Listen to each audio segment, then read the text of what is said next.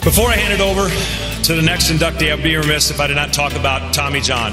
I've been given an opportunity as one of the only players, the only one right now, to be inducted in the Hall of Fame with Tommy John surgery.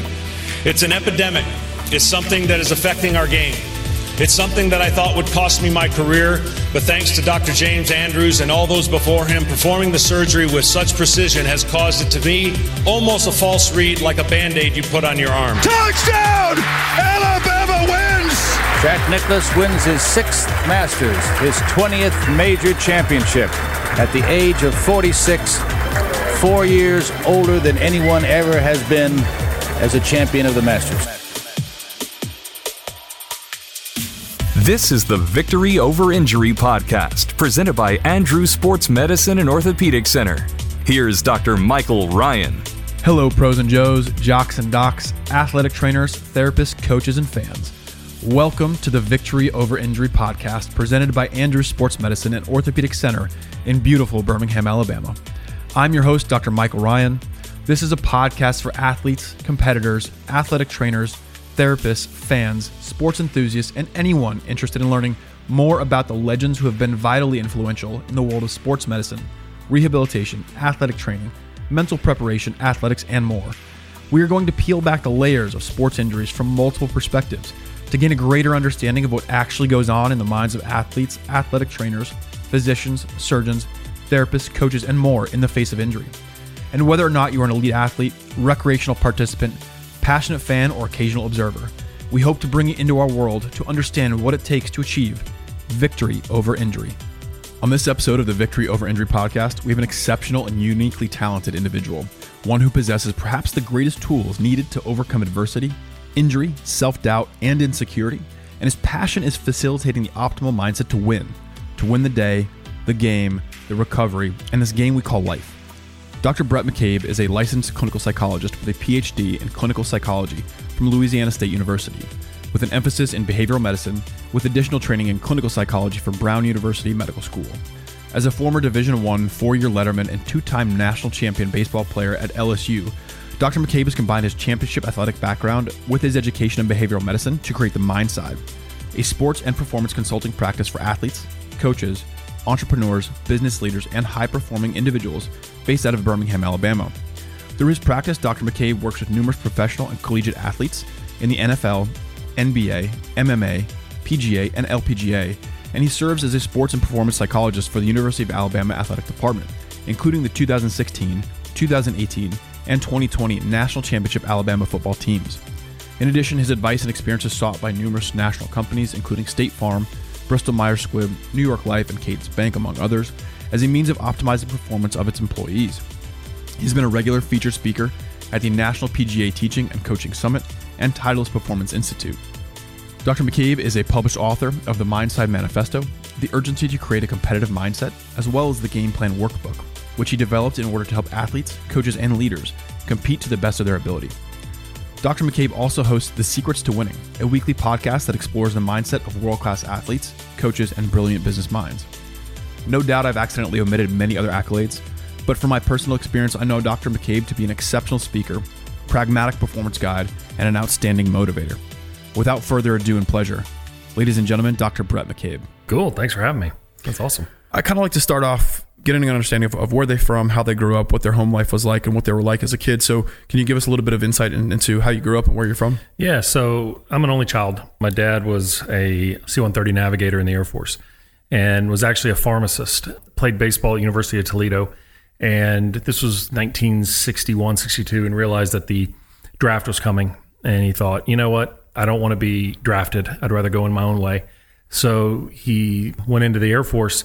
At the time, he was accepted to go to med school in a couple places. He got, and his family couldn't afford it. His dad was a carpenter in Cleveland, and he couldn't afford med school, so that's why he went into pharmacy. He looked at it and he said, you know, back in the old days, you had the local pharmacist. They called him Doc. It was the, you know, nobody could get to the doctor, so you go to the local pharmacist.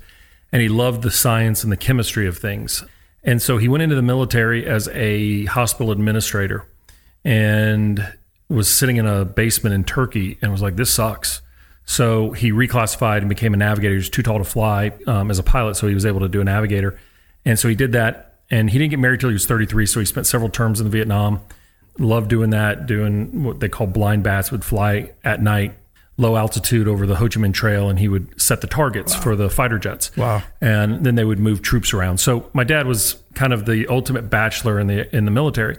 Met my mom. My mom was a model from Nashville, grew up in a rural small town in Tennessee, and met my dad in California. They got married when he came back, and then I was born when he was probably thirty-two or thirty-three. So he'd already had ten years in the military. But we moved around a lot. I was born in Sacramento, moved to Miami, moved to San Antonio, then lived two years in the Philippines, then Little Rock. And when we spent some time in Little Rock, he retired from outside of Saint Louis in Belleville, Illinois. So we always traveled. And I was an only child. My parents couldn't have kids. I was kind of a surprise kid. I, my um, my dad had, uh, I guess it was mumps when he was a kid, so they thought he was going to be sterile and unable to have kids. And, and I was born and I was lucky. And they tried and tried and tried for years. They could never have any more kids. Wow. And so we'd travel and we'd go around and I'd play youth baseball on the bases or youth sports. And he retired from the military at Scott in outside of Belleville, Illinois, outside of Saint Louis, and then went back into pharmacy. So growing up, we moved so much, and every three years we would move. And that's what you do in the military. And when he got out of the military, I was in sixth grade and we moved to Dallas, which was a non-military town in the mid eighties. And we moved to Plano, Texas, which at the time, Plano, Texas was going through this massive boom. And it was the teenage suicide capital of the world. Really? And they had more suicides there per capita than any other city in the country.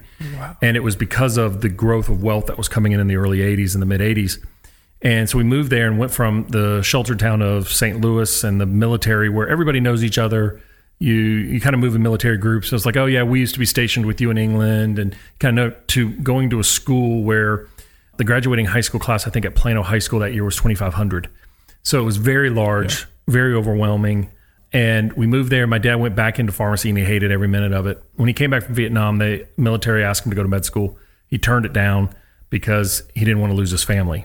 Yeah. Be- or after he was married, because he, he was afraid he was going to lose. His best friend did it and got divorced. So he gotcha. was like, not going to yeah. do it. He always regretted that. And so I kind of lived with a dad who always regretted not following through on his ultimate dream to be a physician. Okay. And so we spent two years in Dallas, and then we moved to Baton Rouge where he went into the hospital pharmacy. And we moved and moved to a smaller town, which is a little bit better than Dallas. I think we all struggled in Dallas, and moved to Baton Rouge. And then he kind of worked through the, that system. But his always thing was never stop until you get the terminal degree. You know, he always felt that either from finances or he was afraid to do it. He never went back into mm-hmm. it.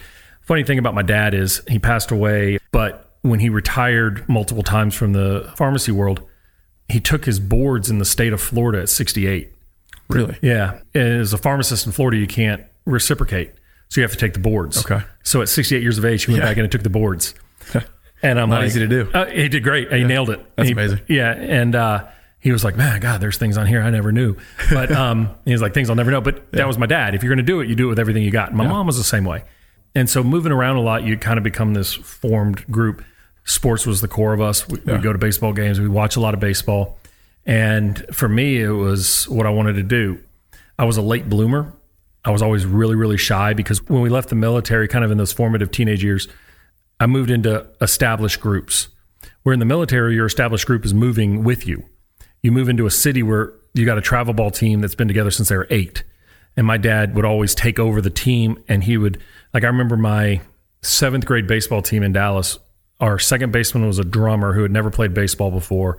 Center fielder was a soccer player. My dad wanted every, he wanted the rag tags, but he wanted to teach him the game the right way. He would keep charts about equal number of innings and equal number of starts. Okay, wow. He was really into developing kids, and he didn't care if I was the son or anything, but I'd always make the all-star teams, and then somebody else would coach. And he was very, very good about that kind of stuff. And so we go to Baton Rouge. I go to a all-boys Catholic school, established school, and I was a very late grower. I was a very late bloomer. Mm-hmm. I was the youngest kid in my class, or one of the one or two, and then I didn't grow until my senior year. So I only played one year of varsity baseball. So growing up, it was a lot of, I would say probably after my dad got out of the military, looking back, probably from the time I was uh, thirteen to sixteen. Uh, it seems like a long time back then. Now looking back, it's three years, four years. But it was a really tough because I was always behind. I was always sure. not in the group. I didn't play freshman baseball. I was held back to play junior varsity for two years. And then all of a sudden I got to college and it just, everything became easy. And it's, you know, it wasn't easy playing at L S U, but I found that group of people, yeah. that cohesive group. So, you know, my family was great. They were extremely supportive, but I can remember sitting in my house eating, you know, peanuts, listening to the radio of a Saint Louis Cardinal or Saint Yeah. Louis Blues game. That's what we did. Yeah. When you were younger in elementary school, you'd check out the biography books of a lot of the baseball players. Is that correct? Yeah, yeah. Why biography books? I mean, there's a lot of kids who look at the stats and look at stuff like that, but yeah. what was it about the biography? I love baseball cards, but I can remember going in there and they have these little books on Jackie Robinson or Mickey Mantle or Joe DiMaggio and stuff like that. And I'd go read them because they would tell a story versus some fiction. And if you look at my books, even on my bookshelf, these aren't all my books, but yeah. most of them are biographies or nonfiction biographies, biographical moments. Yeah. Um, you know, one of my books that I love is a book called Flyboys, and it's a lot of military. I, yeah. I didn't have the guts to go in the military. I had some physical limitations that wouldn't have allowed me to do it, but I'm fascinated by the mindset of the military men and women. So I gravitate towards that type of resiliency and that grit very strongly. And so I think some of it was seeing people overcome challenges and what it took to work through it. I mean, I can't imagine, you know, being a Jackie Robinson and having to go through the hatred and the, yeah. the resistance that he did and still perform at the level that he did. Sure. And I think those are the things that, that always interested me. That's really interesting. Yeah, you know, the thing about baseball too is it doesn't matter who you are, what you look like, what size you are. Yeah. If you're good, you're good. Yeah. You don't have to be seven foot one to be uh, you know, a center fielder. You sure. can be Jose Altuve and be small as a gnat, yep. or you can be super tall and still play your position as long as you get the job done. I think that's the essence of the game I liked. Yeah, that's a great point too. Growing up, you, you mentioned you obviously moved around a, a lot and you were a little bit shy, and read somewhere else that there was some of that that caused maybe a little anxiety for mm-hmm. you. What do you think was the cause of that? Was it just the moving? Was it something new every time? I also I read that you did start to see someone for some of that stuff yeah. growing up, and that was kind of more encouraged, and you kind of felt that that was a, an additive thing in your life. And so where do you think that came from, and, and how helpful was it was seeing somebody about that? You know, looking at it now as a psychologist, I, I tend to think people either run hot or run cold. And so the people who run hot tend to be like me, who tend to be more anxious. People who run cold tend to be more put in the box, put it away, I'm okay. You know, the wind can blow and I'm okay. They're going to worry or, or obsess about other things. My mom's family was very anxious. Uh, if I look back at my grandfather, my mom didn't have a good relationship with her family. They were around us, but she, they just, they had a lot of challenges. And if I look back, my grandfather probably either had very bad anxiety or had elements of what we probably consider bipolar disorder today. Mm-hmm. He would go through very large scales of a lot of anger and instability and rapid decisions, bouncing a lot of checks, financially um, destitute, to moving the family across town, running away from bill collectors. My mom, though, was always, we talked about it. She had friends who were therapists and psychologists, and I remember when we moved to Baton Rouge, and I was in eighth grade, and Baton Rouge school system is a parochial system. You really don't go to the public school system. Mm-hmm. And so I went to a, I couldn't get into the one in my neighborhood, the Catholic school. So I had to go to a, like a smaller, more fringe. Um, it wasn't really a successful one. It wasn't like the cool one to go to. Yeah. And I went there for my eighth grade year and then got into the all boys Catholic school, which was very prestigious, a lot of success, a lot of pride, a lot of history. But I didn't come in with thirty friends from my middle school. I came in with four that really weren't my friends. And I started that again. And then I was an outsider for a year. And I remember just dealing with the not knowing who I was, not knowing kind of where my comfort was. I wasn't on the premium travel team, baseball teams. I was, so there was a bunch of that kind of um, absence there. Yeah. And I remember we had a we had a speaker who came to speak to us one day. And And it's just speaking to the anxiety a little bit. And it was about teenage suicide. And I can remember it was the first talk in the morning, and I couldn't get it out of my head the rest of the day. And it was really the thought of, would you ever, had you, could you ever? And it, I couldn't get that thought out of my head. And I remember I went home. This was before cell phones. And so I go home and I call my parents. My mom was at work. My dad was at work. And I said, I can't get this thought out of my head. Well, of course, you know what they did. They came home immediately. Sure. The next day I was in seeing a psychologist. Okay. And I had no intention. I was, it wasn't that. It was the fact of how could somebody get to that point? Yeah. I couldn't get over that. And so I went and saw somebody, and they, you know, it was comforting. And then when I was probably in high school or college, I'd go see the psychologist friend of ours, just checking in, more like mental health checks. Hey, is everything yeah. good? Went through a bad breakup. You know, it was more like, hey, I'm gonna go see Laura this week. So it was never a stigma for us. It was always like, there's your source, there's where you go. To me, mental health was just the way it was. And you had to do the things to take care of yourself. And that came from my mom. My dad was stoic.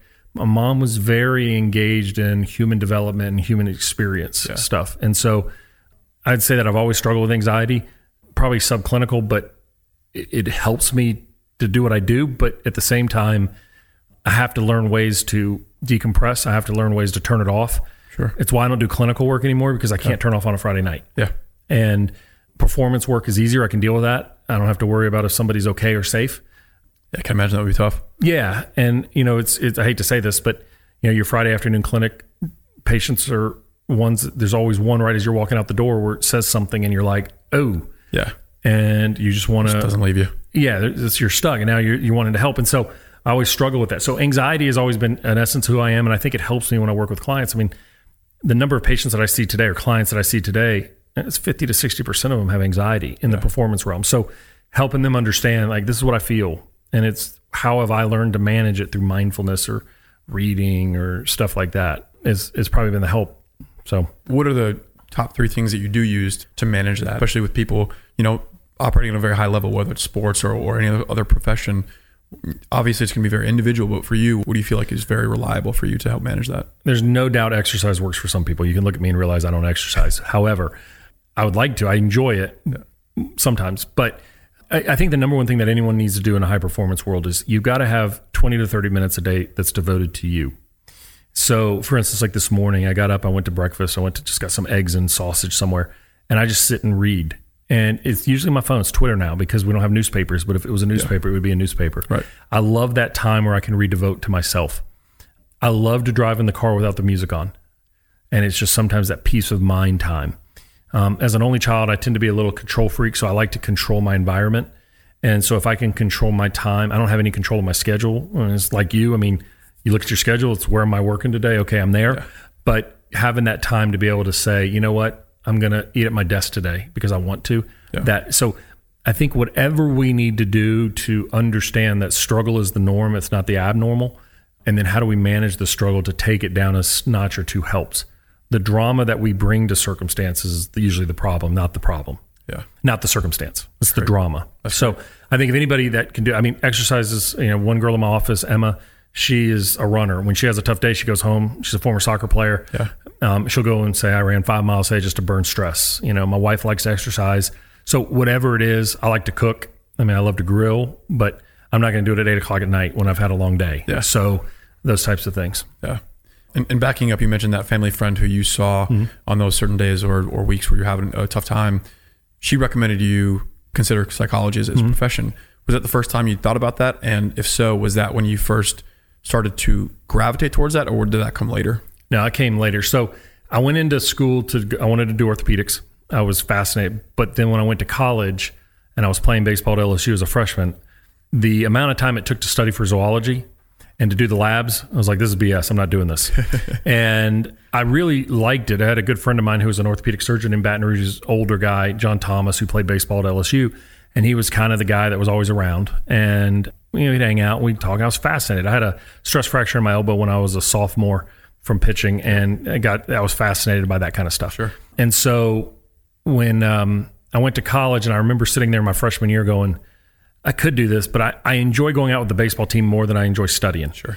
And school was always easy to me. And so I never really had to study. If I just went to class and listened, I could always get make A's in high school and beyond. College zoology changed that. And I remember getting the first test back. And I was like, well, hell, I just got crushed. And really, I had poor study habits. So I started thinking, I was like, you know what? I'm not going to do the work. I, I just know I'm not going to do it. Yeah. And um, I switched out of it. And I switched into business because I was like, well, I don't know what else to do. I'll go into business and I'll go to law school. Why not? And I was getting my degree in business. And through the next couple of years, I was a two point eight student in, in college, um, way underperforming, just doing enough to get by, enjoying the hell out of being a baseball player. Yeah. When I got injured, which we'll come back to in a little bit, when I got injured playing baseball, I really struggled coming back. And it wasn't until I connected with a guy locally to help me mentally focus that I was like, man, this stuff and coming overcoming injury is really big because I was bad at it. And yeah. so that summer we went and had lunch with Laura as a family, probably breaking some um, boundaries there, but we did. And we went and had lunch with her and she was like, you know, why don't you really think about psychology? You know, you, you've got it. The problem was I'd taken one class, one psychology class as an undergrad at L S U. It was a night class. It was on Monday night. And I would leave every day at seven thirty. So the class would start at six, would go to nine, I'd leave at seven thirty. So I'd miss way too much. Majority of it, yeah. Yeah. Um, the people in the class were weird. It was very liberal artsy. I'm not liberal artsy. Yeah. Um, I was dating the wrong girl at the time. I ended up getting sick with mono, missed the last five weeks of the school year and the baseball season. Yeah. And the professor failed me because of the incomplete. He had gotten yeah. fired. And so my dad had to have this big appeals with the athletic department and the department of psychology. So I was like, I'll never go into psychology. Sure. A bunch of weirdos and a bunch yeah. of all this other stuff. Yeah. That one experience very, very much colored it for unbelievable. Temporarily. And I, I liked the neuroscience. I didn't like the, the very soft science of psychology that I couldn't quantify. Yeah. And so when I turned back into it, I had one semester left to graduate in business.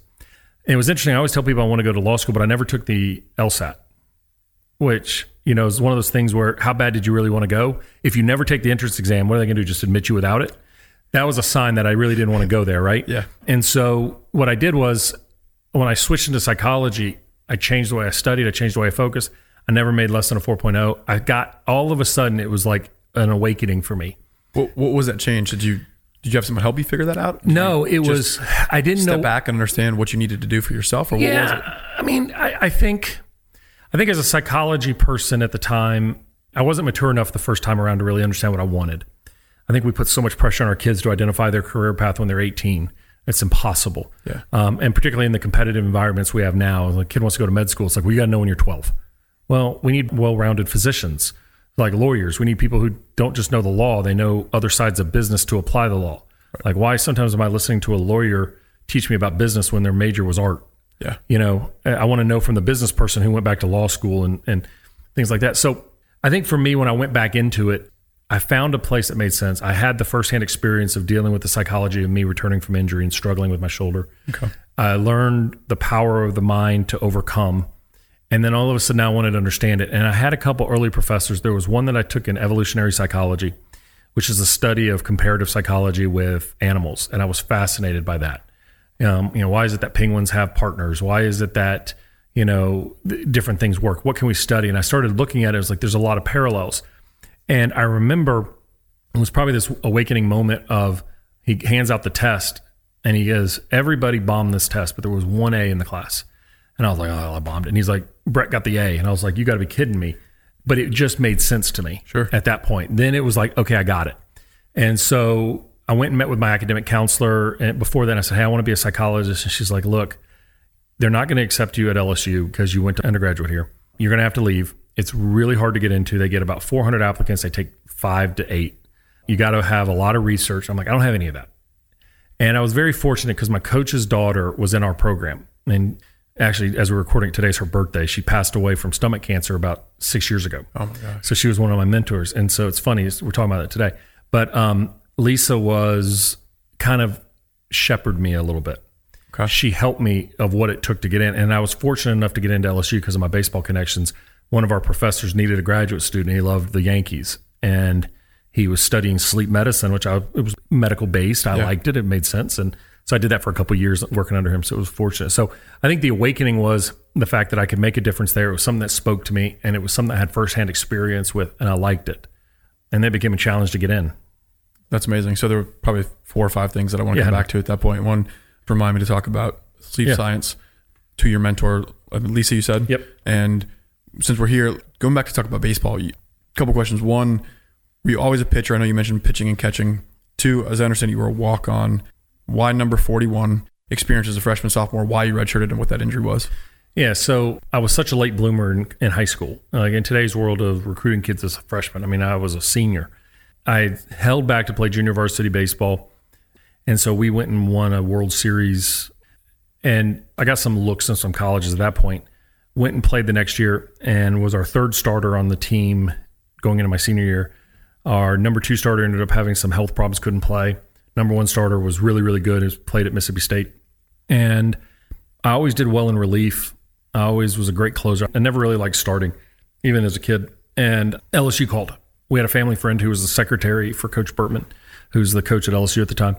She put my file on his desk and said, hey, this is maybe a kid that you probably need to pay attention to. Why she did that, I don't know. I had no other offers. I had no other opportunities to go anywhere else. I think Coach liked the fact that academically I was going to be sound. And I think he saw a seventeen-year-old kid who had long arms, big hands, and had potential, but just wasn't there yet. So my dad and I in that April went down to meet with coach, and he said, look, he goes, you're not good enough to play for me this year at all. He said, we have guys like Steve Carsey coming in, who's uh, ended up playing in the major leagues with the New York Yankees and the Oakland A's. He said, he's going to be a first round draft pick. Yeah. You're not that good. You're not going to play next year either. But if you come in here and you look at this as a learning opportunity, you'll have a spot on the team for five years. You're on academic money. You cost me nothing. I know you're going to be a good kid. You get under the wing of guys like Paul Bird or Chad Oje, who are long-term, are going to be long-term major leaguers.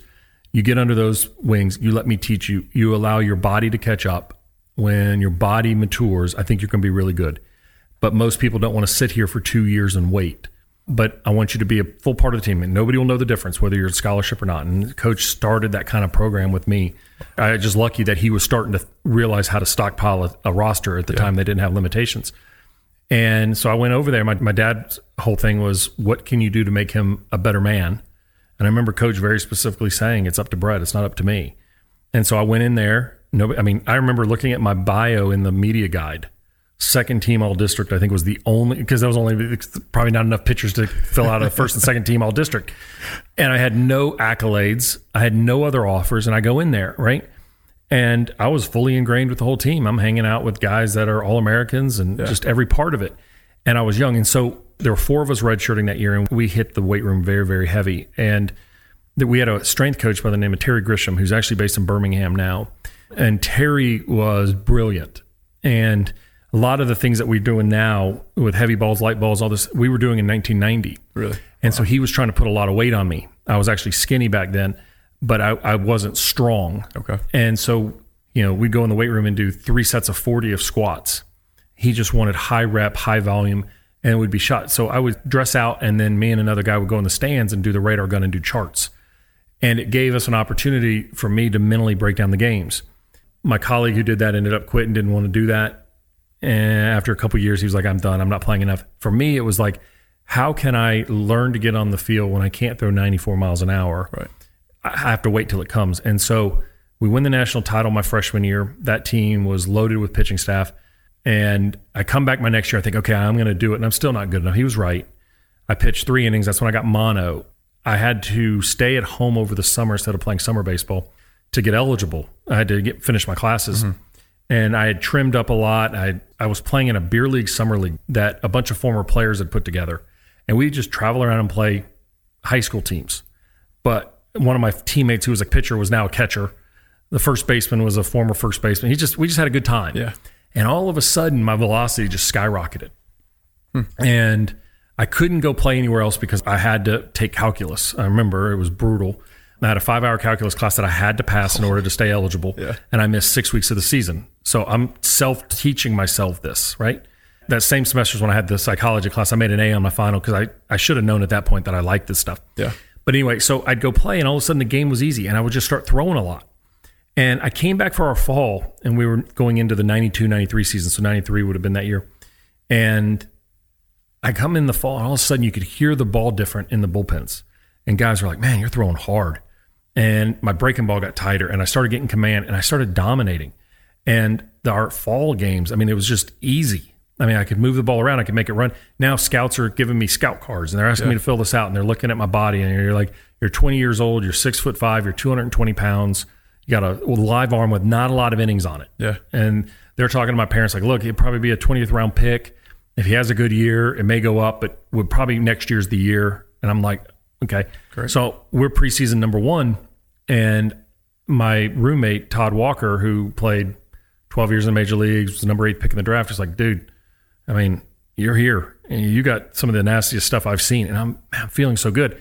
What happened was the last inter-squad we played in, it was the Alabama L S U game, and we had to delay our fall start because they had to fix our field for drainage issues.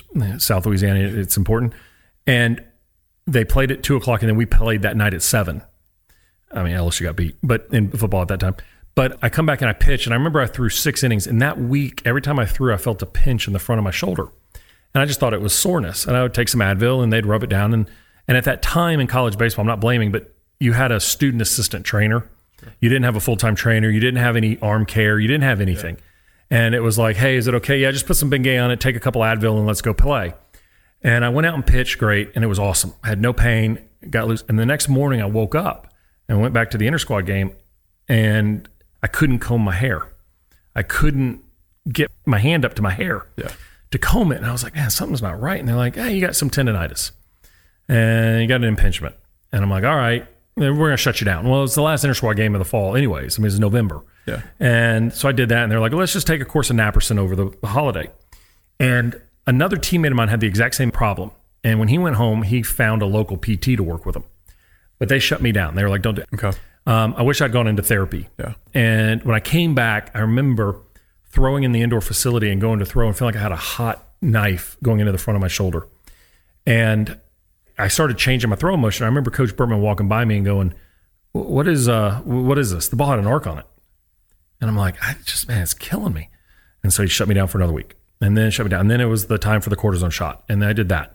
Then they shut you down for two weeks. And then it was come back. Now the season's getting ready to start. Yeah. And I'm not even on the roster. Yeah. I mean, I'm on the roster, but I'm not. I went from being stud to going out to throw. And instead of throwing with the flexion and the thing, I'm guarding it. Yeah. And I'm watching my velocity from low nineties to eighty-five. And now it's like, look, we're going to try to get you back in the fold, but we got to go on without yeah. you. And my entire throwing motion changed. And every time I pitched, everyone would say, man, why are you breaking your hands different? Why are you doing this? Why? But I never once got back that freedom in my shoulder. Yeah. And I don't know what it was. I mean, I guess it was tendonitis. I'll tell you a story about that in a minute. So, so you never ended up going to see an orthopedic doctor? M R I, no, I mean, nothing. Besides the orthopedic doctor shooting yeah. it up one night after yeah. a basketball game. Said, that was about it. That was about it. It was, you got tendonitis. Gotcha. You know, biceps tendon is uh, the trough there is yeah. really inflamed. Yeah. All right. So I ended up just rebuilding my throwing motion, but my velocity was never the same. And that's what got me into psychology. The funny story about that was I was playing golf one day out at Greystone here in Birmingham yeah. and Bill Clancy, Doctor Bill Clancy. Oh, yeah. Okay. I don't even know how to describe Bill Clancy, but he's a character. I've met him once. Okay. And um, he, he's a legend. He's a legend. First of all, he and Doctor Andrews go way back. They really started Andrews Clinic here at Health South back in the day. Uh, the two of them together kind of really developed a fellowship here as well. And everyone knows Doctor Andrews. Bill Clancy, I think a lot of people know as well, but doesn't have the same notoriety or, or longevity manner. or bedside manner. And the first time I met him, he's a little bit gruff, and we'll tell oh, you yeah, exactly what bit. he thinks. Yeah, a little bit. A lot of big gruff. And the first time I met him, he Dugas or Kane introduced me to him and said, hey, this is Mike Ryan, one of our new partners. He does hips and hip scopes. And he goes, why the hell would you do that? And I kind of looked at him. I didn't really know how to answer. And he's like, yeah, that's just, that's stupid. All those people are crazy. I was like, that's not entirely true, but okay. But he was a great surgeon. Yes. He's retired now, back up in Wisconsin, but dealt with uh, the hockey team, all the athletes oh, yeah. down here, and great surgeon. And one of the pioneers of the A C L. one hundred percent. I mean, you, hear, if you play golf with him, you'll hear it. But, you know, you go yeah. play golf with him, and, so you know, he would always talk about the wind, whatever. So he walks up to me on the range one day, and he goes, Brett, let me see your arm. And he takes my shoulder and starts moving it around. And he goes, you weren't much of a pitcher, were you? And I was like, I was pretty good. He goes, no, no, no, I mean, you didn't throw in the mid nineties. And I said, well, I did at one point. I hurt my shoulder. He goes, well, you tore your labrum. And he's like, but we didn't image it back in nineteen ninety-three, ninety-four. Mm-mm. So he said, let me tell you, they told you biceps tendonitis, right? He goes, how the hell did you ever pitch after that? And I said, well, not very hard. Yeah. And he goes, well, that's amazing that you continued to pitch with a torn labrum. And he said, does it still hurt to throw today? And I said, well, I don't throw much, but yeah, it'll get me every now and then. And he's like, ah, that's pretty amazing. And that was probably the only compliment he ever gave me. Yeah. But what happened was when I came back, my throwing motion was really herky-jerky. And I was about to go to law school, you know, I follow that path. Yeah. And my parents sent me to a guy to, to work on the mind. And guy was a hypnotherapist. He wasn't any licensed anything. He was sure. from Northern Ireland. But he was wonderful for me because I was able to go in there and work on the mind. And then I found something in the bullpen. I mean, I was done. I mean, I was throwing bullpens with our equipment manager. I mean, I wasn't even on the radar of playing. Yeah. And I found a slider in the bullpen. And so my velocity went down to maybe eighty-four, eighty-five miles an hour. So yeah. S E C right-hander throwing eighty-four miles an hour. Not very hard. Yeah. But I could throw my slider eighty-two miles an hour. So when you look at changing a plane that fast, that hard with a herky-jerky throwing motion, I could go through the lineup one time and get guys out. If I stayed in the lineup against the S E C more than one time, they'd hit me. Gotcha. Well, I just started building this belief of this chip on my shoulder that I was going to beat you. And so that's what got me into psychology was like, if I can struggle that much with my injury, overcome it, and still succeed with really below average stuff. Yeah. Me sitting in that game doing charts, understanding how to break down a game from a mental standpoint, because we would spend a lot of time in that at L S U anyways, that was really helpful. And I think that's probably was the culmination of how I ended up where I was. Yeah. I mean, that's fascinating because there's always this interplay between talent and hard work, and the mental aspect, I think, oftentimes gets missed and not, not thrown in there, you know, because people say, and you mentioned this before, if you work hard and put in the ten thousand hours, you can overcompensate or compensate for a lack of talent. However, if you have talent, it probably makes it a little easier. But at the same time, there's this mental aspect that if you kind of merge all three, you can figure out a way to get to that point, to yeah. outsmart people that you're competing against. And I think it's a very fascinating thing that you learned that so early. Well, and, and I had to, because moving to Baton Rouge in eighth grade and watching L S U baseball grow up. And if you're not from the area, L S U baseball is the gold standard of college baseball in the country. And, mm-hmm. and now not uncommon to get ten thousand people at a game during the week. It was a great show. L S U football was really struggling at that time. Shaquille had just left L S U. And so L S U baseball fit this perfect gap of winning multiple national titles. So we had a very large following. I wanted to be a part of that. And I knew that if you had better talent than me, you couldn't outthink me. And if I could outguts you and be grittier than you, then I could beat you. And I had to change my mindset to go after you. And it, it took me a while. I mean, I wasn't like it was a, it was a, there's a ball sitting up there from signed by Nolan Ryan. I mean, that, that symbolizes the night that it all changed for me. Okay. There was a moment, I tell the story all the time if people know anything about me, but what happened was I had struggled in the first couple outings, and I'd struggled because I always would go back out. And because I didn't have my traditional throwing motion, I had lost belief in me. The first batter or two, I'd always try to find my way, and I'd get in trouble. I mean, you find your way with a hitter, they're going to crush you. And if you walk that batter, eighty percent of the time, they're going to score. So you can't walk them. And we knew those stats, and we beat those into our team every single day. And so it's about the fifth weekend of the season. We're playing T C U. Nolan Ryan is there because his son, Reed Ryan, who I guess is the president of the Astros now, was playing for Texas Christian, T C U. And I get this ball signed by Nolan. Nolan was my idol, okay? And he walked by, and he was what you'd expect, Texas rough rancher dude. Yeah. You know, like not a lot of small talk, but yeah. he signs the ball. I come in the game in about the fifth or sixth inning. We got the bases loaded, nobody out, and I get out of the inning. I come running off the field, and I'm so excited, man. I'm like, boom. And coach stops me, and, and he's like, do you want the good news or the bad news? And I would say that if you would ask me in the moment, the bad news would be that you were taking me out of the game, and I'd have been okay with that. Yeah. I'd done my job, and I didn't need to go back out there and do it again. But he said, that's the best inning I've ever seen you pitch. The bad news is if you walk this next batter, I'm taking you out of the game.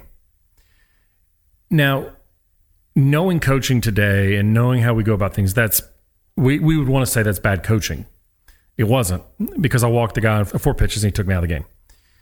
The next day, I'm angry, and, and I give my dad credit for this. So after the game, I see my dad. I'm signing autographs because we always would do that after games. And my dad would sit there, and he said, what happened? And I, he said, why did coach take you out? I said, man, he told me if I walk this guy. He goes, well, don't walk the guy. Like, it wasn't yeah. coach is a jerk. I yeah. didn't talk to him. It was be better. Yeah. Right?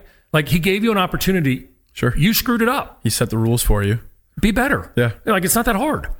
And so the next day, I remember it was a gorgeous day. And I get dressed. I put on my uniform, and I'm not going to pitch that day because, one, he told me when he took me out, I wasn't good enough. And um, and I put on my uniform. I don't have a jock on. I don't have a cup on. I don't have anything. I don't even have my ankles taped. I don't have anything. And we go do this clinic off-site, and it's about an hour away for the five pitchers that threw the night before. So we're driving back, listening to the game in the first inning, and we're stopping at McDonald's, and we're loading up on McDonald's because the G A is paying for it. And we're coming back in. I'm eating a Big Mac and walking in the stadium, and we're literally going to sit in the stands and look in the stands. That's what we're going to do. Yeah. There, it's it's early season, so we have all pitchers doing charts. So the ones that aren't there, get your sunglasses on and just watch the game. Yeah. Okay. And so I'm walking in the stadium, and our starting pitcher, who was who had won the national title game the year prior, is struggling. And the trainer says, "Go get in the bullpen. Coach wants you loose." And so I go throw my spikes on. I haven't thrown yet. I get loose. I go in the ball game, and I get out of a second and third, and nobody out. And the kid just it, the, the inning went to hell in a handbasket. I come in the game, and I get out of it. I strike out the side, three in a row. I come off the field. Now I'm pumped. Now I'm pissed. And coach walks out, and I'm like, you tell me that again. And now I'm fighting. I didn't tell anybody what happened the night before, but I sure as hell told him in the dugout what happened this time. Yeah. He gave me the same scenario. And my roommate's walking by, and he's like, dude, just just go out there and fight. And so, you know, I'd get out there in the game, in the warm-up, and I'd be like, okay, that, that would be a strike. Okay, that would be a strike. And so I went out there and I pitched, and I walked the guy on five pitches, and he left me in the game. And I can remember to this day getting the ball back, walking behind the mound and going, okay, now I'm going to fight. Next pitch, dude hits it off the wall. And coaches, I mean, the minute the ball hits the bat, boom, coach is out of the dugout. He knows what's up. This guy had yeah. just an unbelievable sixth sense about baseball. And he comes and gets me. And he's like, you're just scared to death to play for me. You just can't, you just don't have it. And I was so angry. Wow. And he takes me out. And I went back to the guy I was working with mentally. And the next day and, and Monday, and he's like, or two days later. And he said, uh, what were you trying to do out there? And this guy knew nothing about baseball. I said, well, I was trying not to walk the leadoff batter. And he said, well, why, why would you do that? I said, well, I'll, I'll go through the whole thing. He goes, well, you ever think about striking him out? I'm like, yeah, but if I try, I'm going to walk him. And he goes, no, the mind doesn't do it like that. The mind does what it's built to do. And it's about going for it.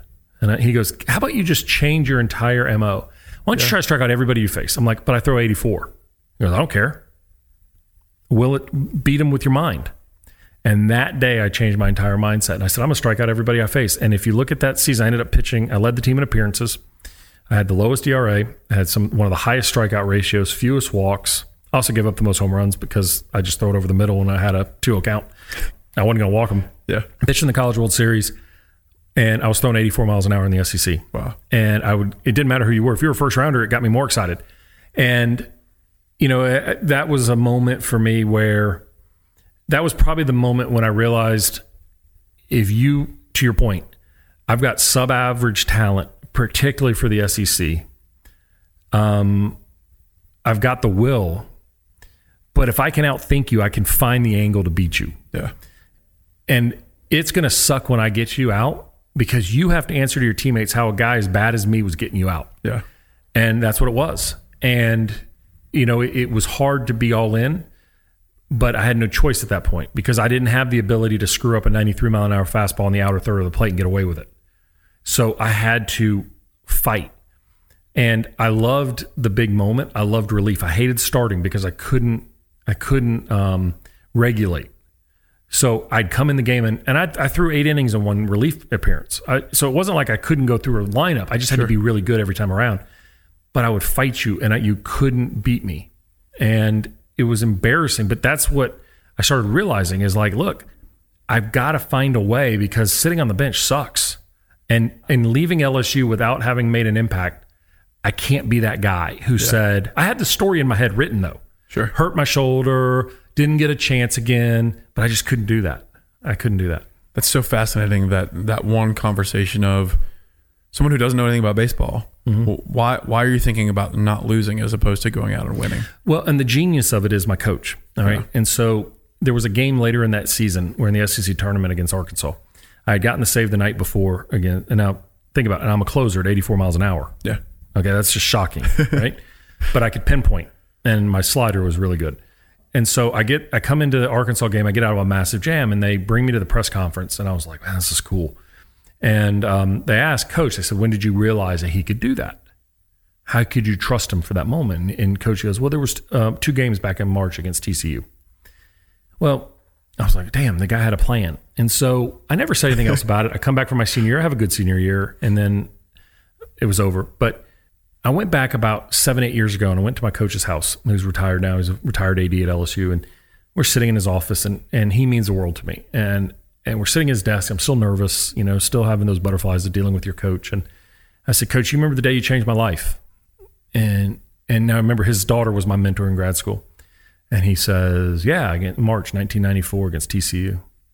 twenty years later, he remembered the day. And he knows exactly when it was. Yeah, and he said, Brett, he goes, what you don't realize is, everybody's got buttons to push, and the sign of a great coach is knowing what your button is, when I can push it, and how often I can push it. And he said, you came in as a freshman, and you were so far behind physically. I had to give you the time. Then I thought you were ready your third year. And I, he said, I was really excited about what we were going to do, and you got hurt. And it was just a bad break. And he said, but your fourth year, you finally had the belief of your team because of what you did that third year. They, they believed in you. They didn't believe in you before that. You didn't believe in you. They believed in you now, and you still didn't believe in yourself. I had to get you fighting for yourself. And I remember sitting back thinking, this is why this guy won five national titles. And so we went back to a, a reunion for the ninety-one team three years ago. And I was a redshirt that year. And, and, but those are my brothers. And even though I was a redshirt and they, you know, Paul Bird, Chad Oje, Lyle Mouton, Rick Green, Mike Soroka, all those guys that played in the major leagues are just my boys. Yeah. And that was what was great about our team. It didn't matter who, where you were on the team. We're standing on the field and we're getting our introductions and we're going through the line. And, you know, of course I'm sitting there ego-wise, like, I hope somebody cheers for me. And they did, because you know, later in my career I was good. But coach walked over him and gave me a big hug. And it was all these superstars on the field. He walks over to me and gives me this big old hug. Wow. And he says, you know, I hear you give that talk a lot, and I know you give that story, but you know why I did that? And I said, yeah, I understand. He goes, I don't think you do. He goes, I did it because how much I loved you. Really? Yeah. We're on the mat. I mean, my yeah. wife afterwards is like, what was coach talking to you about? Now, we have all these major leaguers sitting up there, and he singles me out. Yeah. And I don't know why I got lucky to have that. And he just, I said, well, coach, I love you and everything you've ever done for me. And That's to this amazing. Day, it's that way. And, you know, I'm not his superstar.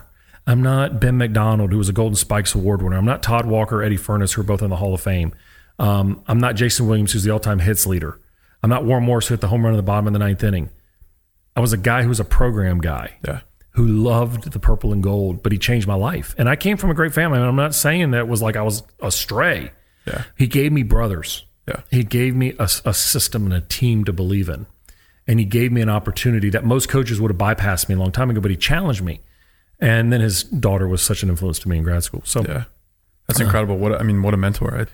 That in and of itself, him being able to single you out and among all these other superstars. But I guess that speaks to to you in the sense that, like you said, the, the pure passion for the game, sticking it out like your buddy who did not, to be able to sit there on the sidelines, learn the game, uh, really contribute to the team, be a team guy, and then eventually learn from that. I mean, that's probably sticks out to him because the rest of the guys who were there on scholarship didn't have to do that. Yeah, no. Mm-mm. So, I mean, that's incredible. But you know what's interesting is he he loved the preferred walk-on. You know, baseball gets eleven point seven scholarships. It's the most underfunded sport in N C double A.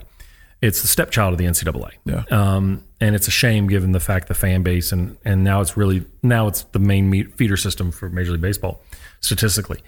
But he figured out a way to say, if I get local kids who are good students who are maybe one year behind, and I can get them in my system and develop them. When they mature, now I get the fruits of my labor. Yeah. And so our team was loaded with guys, and he didn't care when it came down to playing time. He didn't care, well, you had eighty percent scholarship. This kid had nothing. Oh, if you were better, you were winning. Yeah. You were playing. And we all knew that. And so for us, that was easy. Yeah. If I just beat you out, I don't care if you're a three-time high school All-American, I'm going to beat you. And if I could beat you, I got you. And we'd play. And yeah. and And then what happened was he said, he said what he realized is guys like me, guys like Warren Morris or Jason Williams and guys like that, we fight like hell for L S U. There was a loyalty that was much deeper. So in the bottom of the eighth inning, bottom of the ninth inning, we weren't giving up because we fought so hard to get there. Yeah, that's amazing. And what I even find more interesting and amazing is that your other strong mentor was his daughter. Mm-hmm. How did she come into the play? Obviously with the psychology aspect of it, but what was it, what was it so important about her that led you to psychology and that led you to being where you are? When I was trying to go through the psychology program and figuring it out, and everyone told me I couldn't get in, I remember calling Lisa, and, and Lisa was one of the daughters. This coach had four daughters, but she was one that was never around the program, so we didn't know her that well. She was just different, and I don't mean that as a knock against the other sisters. She was so driven on what she wanted, and so she was getting her doctorate. She was in the program, and her specialty was kind of an aspect of forensic psychology. Uh, I remember her dissertation was she wanted to do was trying to help prisoners that were on death row be able to pass intelligence tests. But the problem was, it was an ethical problem. Yeah. You get them smart enough to pass the intelligence test. Now they qualify for the execution. So she was fascinated in malingering. Okay. You know, like, can they fake the test? And so she was fascinated by it. She just always was seeking answers. I don't know what it was about Lisa, why she gravitated towards me, but I remember going through the interview process and, you know, she's like, look, I got you. All my friends know about you. We're going to find a way to get you in this program. We need you a part of it because you're a late, once again, a late arriver. You're a hustler. You know, you're going to get this stuff done. Then when I got in and we would interact on occasion, she was a fourth year student when I was a freshman student. When I went on internship, she was at Harvard. She did her internship at McLean and then stuck around for a couple of years up there. She ended up becoming a specialist in obsessive compulsive disorder in residential homes. Okay. So she'd bring people from all over the world, would work with her and her, her advisor on breaking, you know, the obsessive compulsive traits and stuff. Okay. And so she just, for some reason, always gravitated towards looking out for me. And it was awesome from a stance of it was brilliant for me to have somebody like her who took that interest in me, but also could cut through the B S pretty quickly and say, okay, this is what people are telling you. This is what you need to do. Gotcha. And so she was a um, very successful psychologist. Just one of those people that if you met her, you knew where her heart was at all times. Yeah. Her husband was a physician. They were very successful. He was a faculty member at Johns Hopkins. So they moved down there, and just really great person. Yeah. And so, so lost her too early. A lot to thank for her for. Oh yeah. A thousand percent. Now. So do your master's at uh, L S U in psychology, getting a P H D. And then after that, what was your first job after uh, finishing your training? So when I was finishing training, I knew I didn't want to do academics, and I liked the academic world. I didn't like the grant writing process. The capitalist in me didn't like the fact that I had to write my grant to pay for my salary. And then, oh yeah, then you did it. You're reliable. Okay. Right. That made no sense to me. Right. When I was finishing up my training at L S U, I added an extra year of grad school because I changed to a new professor, trained us in the medical model, chief residents, and all the way down. Okay. And we were hospital based on the med surg units. And so I did a lot of work in chronic pain, headache, consultation liaison, physical medicine rehabilitation, because I okay. wanted that area because of the injury stuff. I had an opportunity that arose to go to Brown, one of the top training programs for psychologists based on the faculty and then their level of grant research and all other stuff. And I was like, there's no way I could go there. One of their leaders in my field of behavioral medicine was wanting to start a primary care integration with psychologists.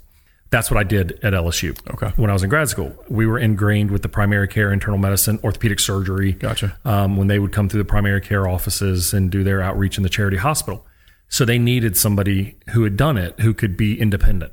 And because of the training I had with my mentor there, we had so many hours of care. When we do our applications for grad school, we'd have to knock hours off because it looked oh, really? obscene. Yeah. yeah. We would do six a.m. rounds, we'd do six p.m. rounds, and then we'd work in between. And then take classes. You were doing eighty hour weeks, and that's just the way it was. I mean, you know it. That's how we were. Yeah. Everyone else would be like, yeah, I home, took a nap. Not us. I mean, it was like, and we had two small kids at the time. So it was brutal. But when I went to Brown, I sat down with this guy who brought me up there, and Justin Nash, another phenomenal mentor of mine. And Justin sat down and he goes, let's be honest, you're not like the other ones up here. And I was like, I'm not. And he said, you're too entrepreneurial. You're too businesslike. What can I do to help you? And I said, thank you. That's we had, huge. Yeah, it was huge. That's great of him to recognize oh, it yeah. too. Cause I mean, if they don't, you know, you kind of don't, stuck you're stuck. Own, like you're going to write your grants. Yeah. You're going to do your F award. Sure. You're going right, to, I'm not doing that. Yeah. Justin would bring me in the office and we would talk, and he just became a really close friend. And to this day, we sit there and he'd say, what do you want to do? And I'm like, just, I don't know, man, but I don't want to do academics. And so I turned down a fellowship to the Mayo Clinic, a two year fellowship in chronic pain. Pissed off my mentor back home because that was his students and that was where I was supposed to be. Sure. My parents were like, what the hell are you doing? You got Brown and now Mayo. I'm like, I don't want that life. Yeah. Plus it's minus four thousand degrees up there. and um, we had two small kids, and nine eleven had happened the second month of my training. And we were living in Providence in the epicenter between Boston and New York. And I was like, you know what? I want to go into the applied world, but I don't want to be sitting in a clinic. And I don't want to go the traditional route of a psychologist. I, I'm always about breaking boxes. I mean, it's yeah. just who I am. I'm always going to do it different. And my aunt was the executive assistant for the president of Merck Research Laboratories. Okay. And they said, look, we got this substance P antagonist product that we're trying to develop for depression. You know, would you be interested in coming on over here and getting a job? So I went and interviewed with a guy, M D, P H D, psychiatrist, neurologist. And he said, look, Brady, goes, I love your training. I love your background. I love your uniqueness. We need a guy who's a specialist in assessment, psychologist, as we do. And he said, why don't you look at this as a two-year fellowship, but you're going to get paid a hell of a lot more. And we'll pay for all your moving. We'll pay for everything. I'm like, well, yeah, I'm in. So we moved to Philadelphia and did that for fourteen months. And the drug didn't make it. It just couldn't get the, the signal strong enough. But I learned a ton of pharma. Okay. And what happened was I was getting homesick for the Southeast. Philly's great. I don't want to live there. Yeah. Rhode Island was cool, a great place to visit. Just if you're not from there, it's hard. Sure. And so I wanted to come back to the Southeast. We'd gone on vacation to Destin, met my in-laws, and I got on the airplane to my wife and said, we're moving back. I'm going to find a way. It was funny how things happen. The drug, we were unblinding studies, but post Martha Stewart era, insider trading, only the senior V P, our medical director, and one other person was allowed to know the studies as they were unblinding. He came in one day and he goes, you know, if y'all have an opportunity in the company, I would probably take a look. It's a great time, just great time to transition. I wasn't at risk of losing my job because I, we were working on a new drug that we we're bringing in for sleep. I was working on this product and we were bringing in a drug from Germany, and I was helping write the clinical trial program. Okay. But I walked back in and I had a blinking light from a ad that I had applied to on Hot Jobs. So I think I'm the first human being to ever get a scientific job on Hot Jobs, but I did. And they called, and it was Bristol Myers Squibb was expanding the role in the medical. So in pharma, you have sales and marketing, you have home office medical, and then you have a field-based medical liaison group, which are ninety-five percent of the time doctorate level individuals to have communication with you on the science. Okay. So we're peer-to-peer, but I have the scientific background to have it. So Got the it. F D A allows us to have that conversation if you ask. And then I also have all the data we needed. So we put us in the field for strategy and to answer problems and questions. And they were one year post-launch of a drug called Abilify. And Abilify was a brilliant mechanism of action. It's unique. And they wanted to move me to Birmingham. And that's what I did. And so I love that aspect of pharma, which was strategy, design, development. It's very similar to what I do now. Instead of with an athlete, it was, you know, okay, who are the thought leaders or opinion leaders in my community in this neuroscience world?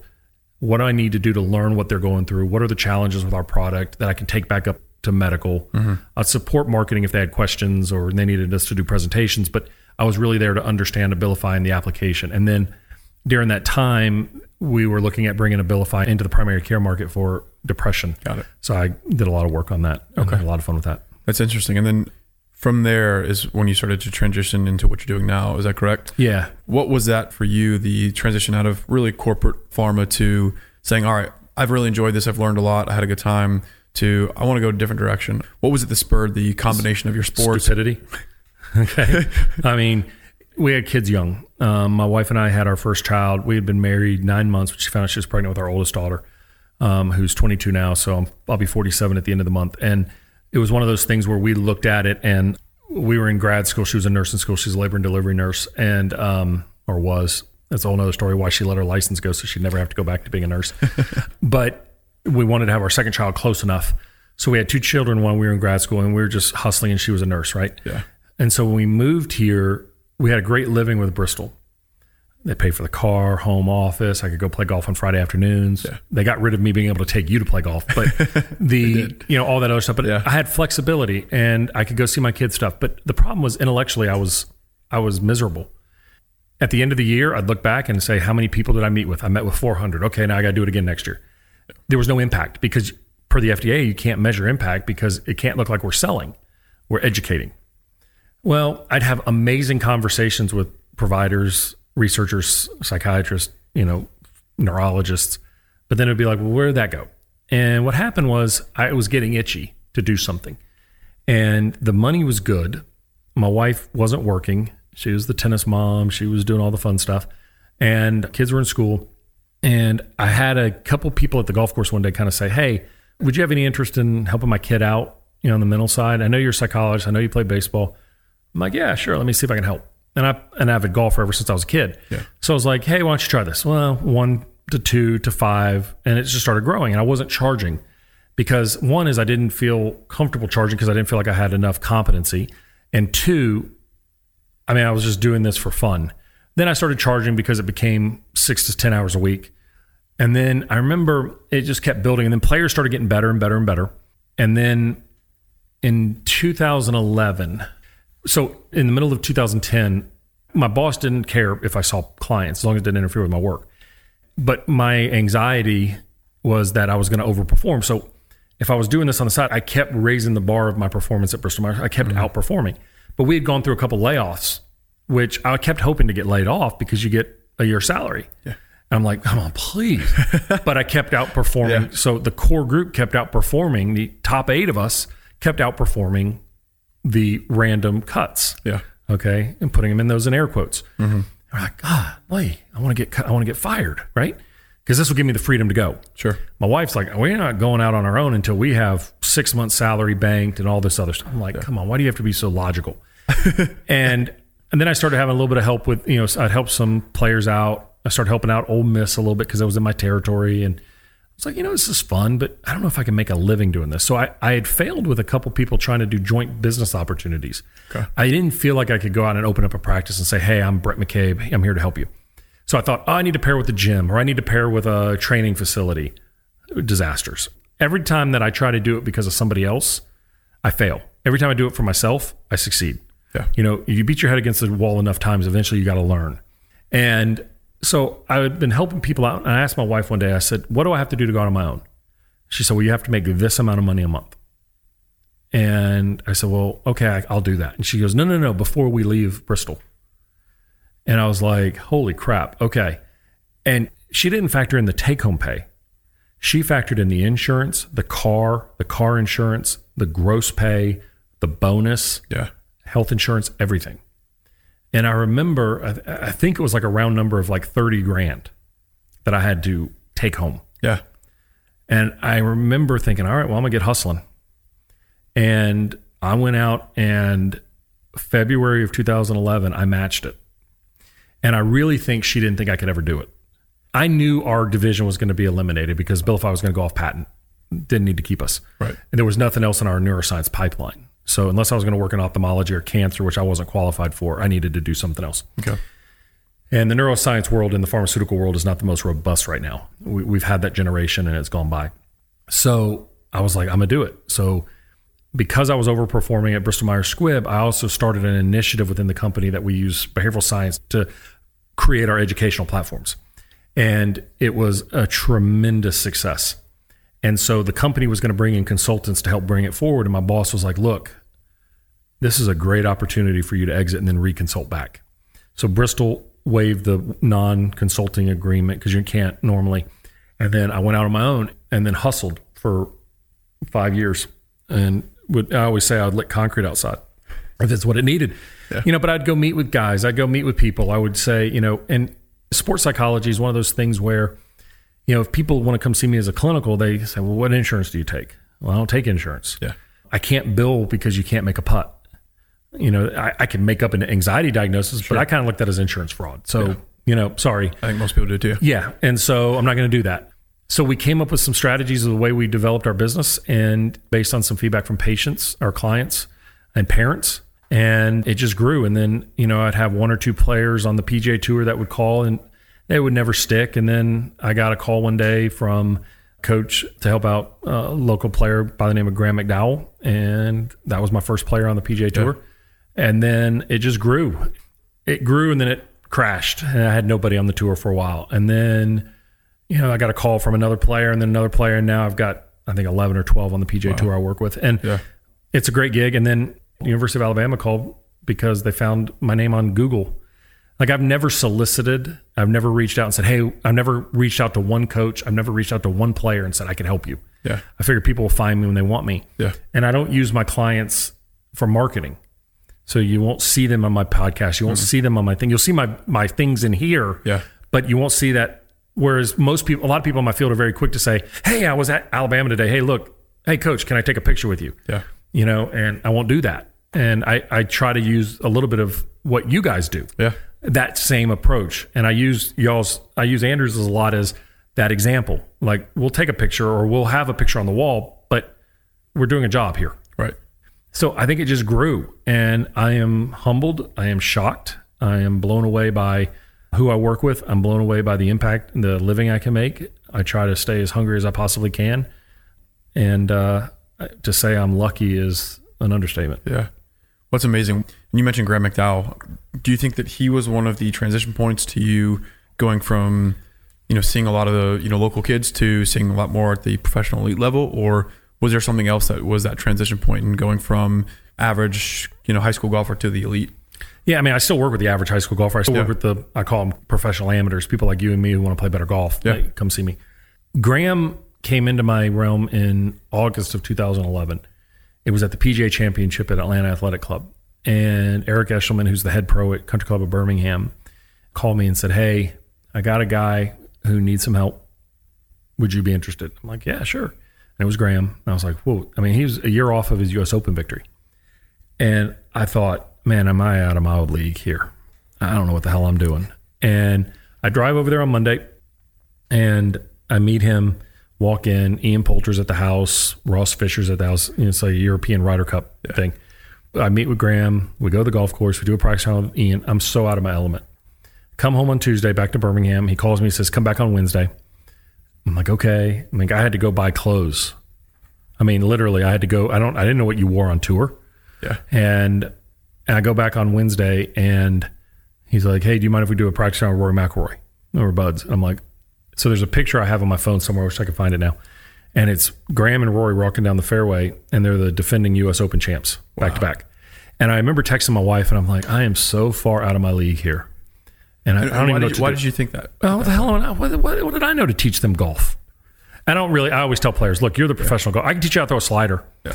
I can teach you the mindset, but I can't teach you golf. Yeah. I'm a good golfer, but I, I've never been where you are. But I'm going to teach you more about who you are as a person than you've ever known in your life. Yeah. Uh, I think everybody has their own psychological fingerprint. So I'm going to teach you about you. And I, I mean, I'm walking by and there's Butch Harmon. I'm walking by and there's David Ledbetter. I'm walking by and there's Bob Rotella. And I'm yeah. like, who the hell am I? Right. And of course, I didn't tweet it. I didn't throw anything out. I came back and I was on Golf Channel because of our group. People are like, what were you doing there? I'm like, yeah, I was just there. And I wouldn't even tell them I was working with Graham. And so yeah, I can talk about Graham now because I'll tell you why in a minute. But so we're walking down, the, you know, doing that. And I'm like, I'll just give him everything I got. If I don't come back, I don't come back. But, you know, deep down when you have an opportunity like that, you think you're going to blow it. Yeah. You think it's your only opportunity you're ever going to have in your life to work with people like this.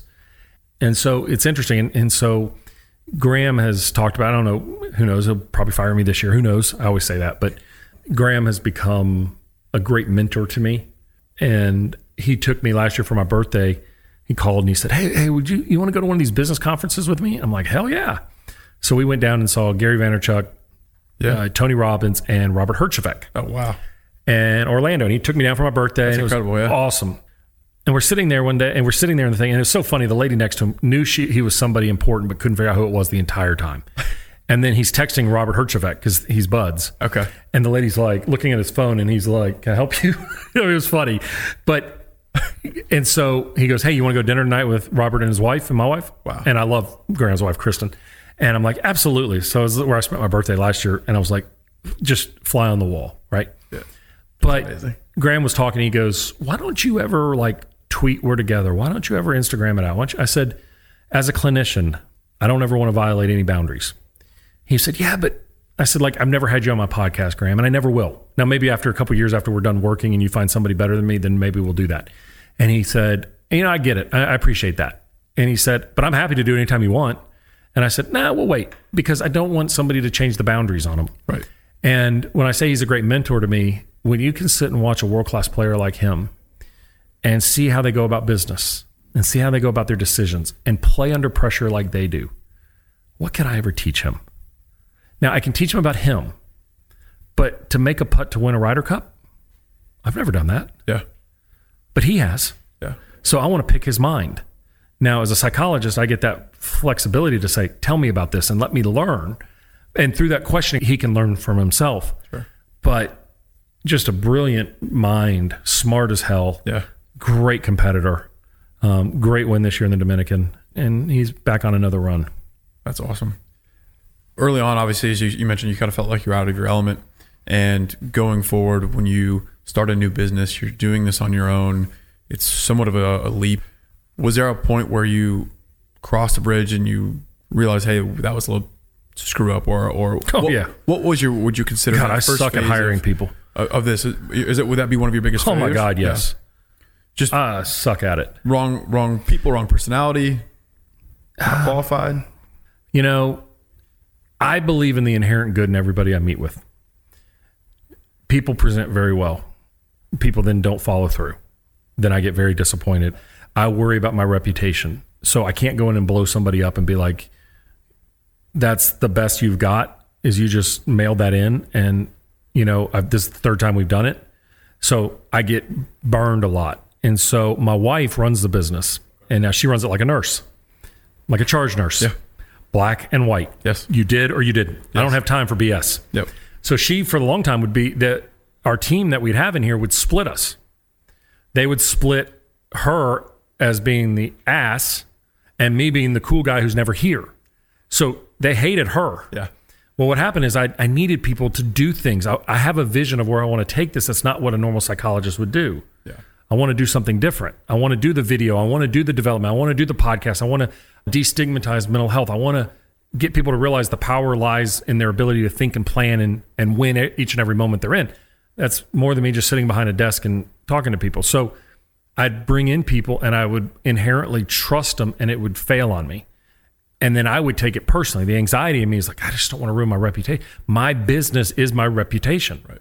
So I don't want people going around saying, God, Brett is a total jerk to work for. He's arrogant as hell. Like, you know, and so I, I was really bad at that. Okay. And we've probably been through, and they're good people. There's nothing, I think every person I've hired in my business, I'm not knocking them, has been a failure of me. I haven't maximized them. Okay. I've done them a disservice because I know when I consult with people, friction is what makes people better. Yeah. You got to put people under friction. It doesn't mean being a jerk. Yeah. You got to challenge them. Sure. They're never going to rise up if you give them a thing. I finally have the team in my office that makes me, I have been in my office less in the last month than I have combined in the last seven years for non-travel, just not being here, because I have the best team I could possibly imagine. They get it. They understand it. They don't need any oversight, but it's taken me a long time to get there. Yeah. And we're pushing some envelopes. I went up and met with them today and they're doing things I had no idea we were even doing. And I'm like, what is that? And they're like, oh, we're doing this, this, we're developing algorithms. I'm like, all right, that's awesome. Rock it. And I trust them. Yeah. So I think the seven years of pain of finding people has finally paid off to these folks. But, and I'm blessed for that. But at the same time, I think that's the biggest problem. I trust people way too early. And I think that's also got me in trouble in businesses. Yeah. You know, I've, I've not been paid by clients before for, you know, I've had three wins on the P G A Tour that clients haven't paid me for because the deal is, hey, you know, let's try it out here for a little while and then we'll go under contract. And then they win and they're like, I'm good, man, thanks. And I never hear from them again. And I'm like, well, damn. Um, but I also learned now that sure. I'm very selective of the clients I take. Yeah. Because I don't need to do it anymore. Yeah. I think those are those are lessons that are yeah. well learned over time. And yeah. hopefully that you don't have to worry about that anymore. Hopefully. Transitioning now to something, one, you personally experienced, but in the arena where I actually met you, uh, as well as not only at the University of Alabama, but also during my fellowship. And the talk that you gave to us was probably the best talk we had all year. Wow, you know, we have, you. we have a curriculum where we go through a lot of very interesting stuff, but it's all very much, you know, focused on anatomy and physiology and orthopedics and different surgeries you can do to treat different pathologies. But you were the first one of the year that was, as you mentioned, totally outside of the box. Mm-hmm. But it was the first one where I sat there and it had been something that I'd never considered and never thought about, and I learned more than anything that I had all year. And so that's why I introduced myself after yeah. you were, after the talk. But I think the The thing that I, I find very fascinating is is the mental aspect of injury. I had a really good exposure as a fellow here, and, and then obviously in my earlier career, you see the amount of emotion that these athletes put in, not only to developing their skill, becoming good, working hard, playing with passion, but the moment they get injured and the first thought in their mind runs through their head that says, I may not be able to play, not just today, but for the rest of the season or potentially my career. And so there's so much of that that I think is highly emotionally charged, but also very mental when it comes to the recovery. And so I'd like to get in that a little bit in terms of when you work with athletes, where, what is the earliest that you typically see an athlete after a, you know, an injury? Let's say it's an A C L, and going forward, how do you assess that? What is the process of looking at an athlete going through that? And I mentioned the stages of, like, you know, mourning and frustration, yep. loss of identity, loss of self-worth, the fear, that regaining that confidence. How do you assess that and kind of going forward with an athlete? You know, it's funny, right? So when I started this, and I had worked in chronic pain and physical medicine and rehab, and orthopedic surgeons are always the most unique to work with. I fixed it. It's good, right? You yeah. guys are engineer mindsets. Yeah. Okay. I fixed it. Should work. No, trust me, my work made it work. All right. And I get it. Yeah. And I remember when I was in my training in Baton Rouge, we used to cover the orthopedic clinic and the orthopedics. I remember getting this call one day from one of the residents. Yeah, this guy cried on me. I think he's depressed. I'm like, no, he's not depressed, dude. Um, he's like, yeah, I don't know. I started him on Zoloft. And I'm like, why? Because he cried. Wow. I mean, I have to, you know, to interject. That yeah. is actually a very proactive thing for an researcher exactly. to do. I'm not sure that I would have ever done that. Right. But have you ever seen well, it was the, so underdosed, though. A, it wasn't even funny. Yeah, you're I mean, okay. It was like, nice try. No. Yeah. Okay. That's amazing. Yeah, I know. It was so funny. It was like, wow, that's like half of the starting dose. But anyway, so... when I got into this, I would meet with individuals and I'd say, well, tell me about the psychological aspect of recovery. Yeah, you know, the, the therapist staff has got it. Well, then I talked to therapy staff, the physical therapist or the athletic trainers, and they'd be like, yeah, this guy's off pathway a little bit. He, we're struggling, or he won't go back out. He won't challenge, or she's she's got some other stuff going on, and, and we're seeing some more pain exacerbation right now. And but I mean, you know, functionally, anatomically, it's great. Well, then what's the problem? And I know the problem I had. Now, just to give you guys a little background listening to this, when I was at L S U in that year, we used to have to put on, it was old school athletic training. If you were hurt, you had to show up at five a.m. for rehab.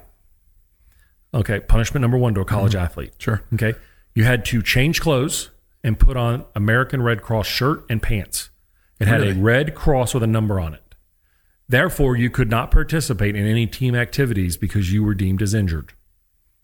Okay. Wow. It's, you talk about later. Very isolating. Yeah. Oh, very isolating. And, or you have to stand on the sidelines. It was very punishing if you were hurt. Okay. I don't think they really understood what they were doing. And I'm not, trust me, I'm not a snowflake. Okay. You can yell and scream at me all day long, tell me it's not good enough.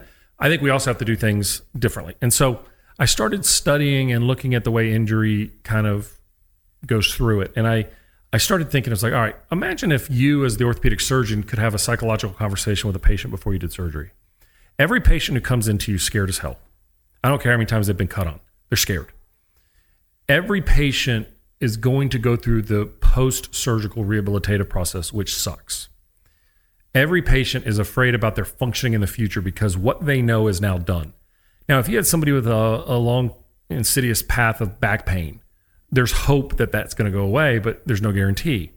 If you have somebody who has a tib-fib fracture, all of a sudden their functioning went from one hundred to zero in a second. So what I started doing was kind of looking to see how people interacted and how they thought. When I first came to Birmingham, I'd have a conversation with some of your colleagues. I'm like, hey, you guys need to ask some questions mentally. Ah, no, we'll leave that up to the other guys. So this is just the evolution of Andrews, right? Yeah. And, and so I would kind of like, guys, we got to do a little bit better on this. Oh, I don't know what to do with that. I'll leave that for you guys, right? If there's a problem, I'll refer to you. I said, so you're going to wait till the house is on fire. Okay? Yeah. And so I got a call to come in and do y'all's clinic, uh, to do your grand rounds. And so I had had this stage approach for a while, but it wasn't my first or second time with you guys. First couple times I just talked about injury. I just talked about how stress predicts injury and also delays um, rehabilitation. It was a dissertation idea that I never followed, which is the impact of stress on soft tissue healing, mm-hmm. on daily stress, not major stress. And there's a lot yeah. of science to it. Huh. It slows down. You get a lot more activation and, and inflammation. And and I wanted to look at return to play with hamstring injury or ankle injuries with stress. And so I was always interested in this. If I'd gone to Mayo Clinic, I was going to do that. That's the grant I was going to write. Okay. Um, but I don't like writing grants and don't want to be in Minnesota. So I started looking at it and thinking, well, what's the course of the stages that people go through? We have the Elizabeth Kubler-Ross stages of grief, right? Which, funny story, she spent time at my house. I always say Elizabeth Kubler-Ross washed her hair in our kitchen sink. Um, my family knew Elizabeth, and brilliant person, I think brought hospice to the United States, had the first, wow. or one of the early pioneers of hospice, and then also had the first H I V ranch in, in America really? to help people who were suffering from H I V. This is why you're in uh, Baton Rouge? Yeah. Wow. And so... That's um, Yeah, so Elizabeth was a great, great, great person. So I was fascinated by that. And I started thinking, I was like, well, wait a minute. So when you get injured, you're in the acute phase. And all of a sudden, to your point, your functioning goes from one hundred to zero immediately. You're going to go under surgery. You're going to have more pain. Social support's going to be at its highest. Everybody's going to be, you know, rallying behind you. Everybody's going to be there to see you. Everybody wants to help you. But you just got isolated from the team. And what you norm is no longer normal. Then you move into the limited A D Ls phase, which is... If you've ever had a surgery knee, I, I had it with my hip, you can't sleep. It sucks. Every, you can't go to the bathroom. Yeah. It sucks. When you're forty, when you're nineteen and you're using a toilet chair and you're trying to go into a restaurant and you're worried about slipping and falling, and to go to the bathroom, if you're watching T V and you're like, do I go now or do I go later? That wears on you mentally and it will make you really depressed. Now, it's not going to be depression, but it's you're going to be depressed. I started looking at that. And you know, when I see guys in Tuscaloosa or whatever, who come in and see me and they're two weeks post A C L and you look at them and it's like, you look like crap. Yeah. And they're like, I feel awful. And you know, they're not shaven. You wonder if their hair's even, I mean, they have the look. Yeah. And then once they get a good night's sleep, it all changes. They move into limited functioning phase, in my opinion. These are my phases. And that limited phase is where now they're normal humans. They can do the normal A D Ls. They can't do crap athletically. So that lasts a little while because rehab at that point is more wound care, general strength. Then they move into rehabilitation. And that's the rehab phase. The fourth phase is the very risky phase because they see early gains and then they plateau or they nadir. Then they push again and then they drop again. And what we don't do a great job of in every rehabilitative center is actually graphically showing patients their progress. We tell them, oh yeah, you're doing great. Why? Well, you you look good. Oh yeah, look how much longer you could be on the Alter G or how much longer you could be on the range of motion. That doesn't mean anything to them functionally. And you know, we, there's more functional rehabilitative tools coming. Mm-hmm. But I'll tell you a story about a player I had who he, despite all the catapult data, all the physiological data that we had, it wasn't until he went to dinner with his girlfriend that he put his leg underneath his chair and it didn't hurt that he knew he was ready to play again. Really? Yes. Had nothing to do with all the, and he was better post-surgery than he was before surgery. Yeah. Okay. And so it's fascinating how the mind grabs into things. And we think that kids with social support, because they have a bunch of people that they're actually supported, they're not. Sometimes it's one person. It could be the therapist, the physical therapist or the athletic training therapist. And so I started studying that. And then it was like, okay, now we get return to play. You say, yes, players deemed ready to go. Coach hears, they're ready. Yeah. Players going, what the hell are you talking about? Sure. The game is way faster than me. I haven't broken off three sliders back to back in a game after my Tommy John, or I haven't cut and gotten rolled up on on my knee. And now I'm supposed to hit that hole as fast as I possibly can and not worry about my knee. Yeah. So there's phases of that. And so what I did was, and it was Alabama's training staff, Jeff Allen, yeah, Ginger Gilmore, uh, Childers, that really bought into that. And then with you guys coming through there, started incorporating it. And Doctor Waldrop and Doctor Kane, yeah, I think Doctor Kane. And we started talking about it. And I was like, look, they're early. And so I started getting almost, I started getting referrals pre-surgery. It's like, hey, we're going to have something to talk about. We're going to need this. And let me help you through this. And, you know, it's not everybody, but it pretty much in Tuscaloosa now, if somebody's got a catastrophic injury, they see me. That's great. And I think it's wonderful. Yeah. And I think it's what it should be. And I wanted you guys as orthopedic surgeons. What's interesting is your fellows, not everybody shows up to that meeting. And it's interesting to me, and I always tell this to your team that's there, as I say, it's very, they're like, oh, I'm sorry, you know, I'm like, it's the sign of what it is.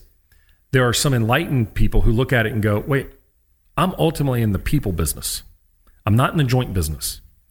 It's about dealing with the person in front of me. And I try to get people to understand when you're talking to somebody in a very, um, when you need empathy, get at their eye level. Don't talk down to them. If you really need to pass on, you guys don't wear white jackets. Why? You know the psychology behind that? I don't know why the decision was made. Yeah, I don't know the psychology. I think part of it is, honestly, a tradition set by Doctor Andrews. He wears a coat and tie. Greatest bedside manner, probably. Greatest bedside manner ever. Yep. And it, it takes away, I guess, some sort of superiority. Yes. Right? It's exactly what it is. And so there's that, we're going to do this together. My dissertation was on adherence. And we studied patients in a charity hospital system who couldn't afford their diabetes meds, type two. What does everyone say? I can't afford it. So it was actually Bristol Myers Squibb, didn't realize at the time, gave him glucophage for two years for free. It didn't enhance adherence rate one percent. And so people don't take them. Why would they adhere to their, their therapy if they can't even take a pill? Yeah. Okay. So, you know, we know the adherence rates in medicine. We've moved away from the compliance model to more of adherence, which is a partnership. Yeah.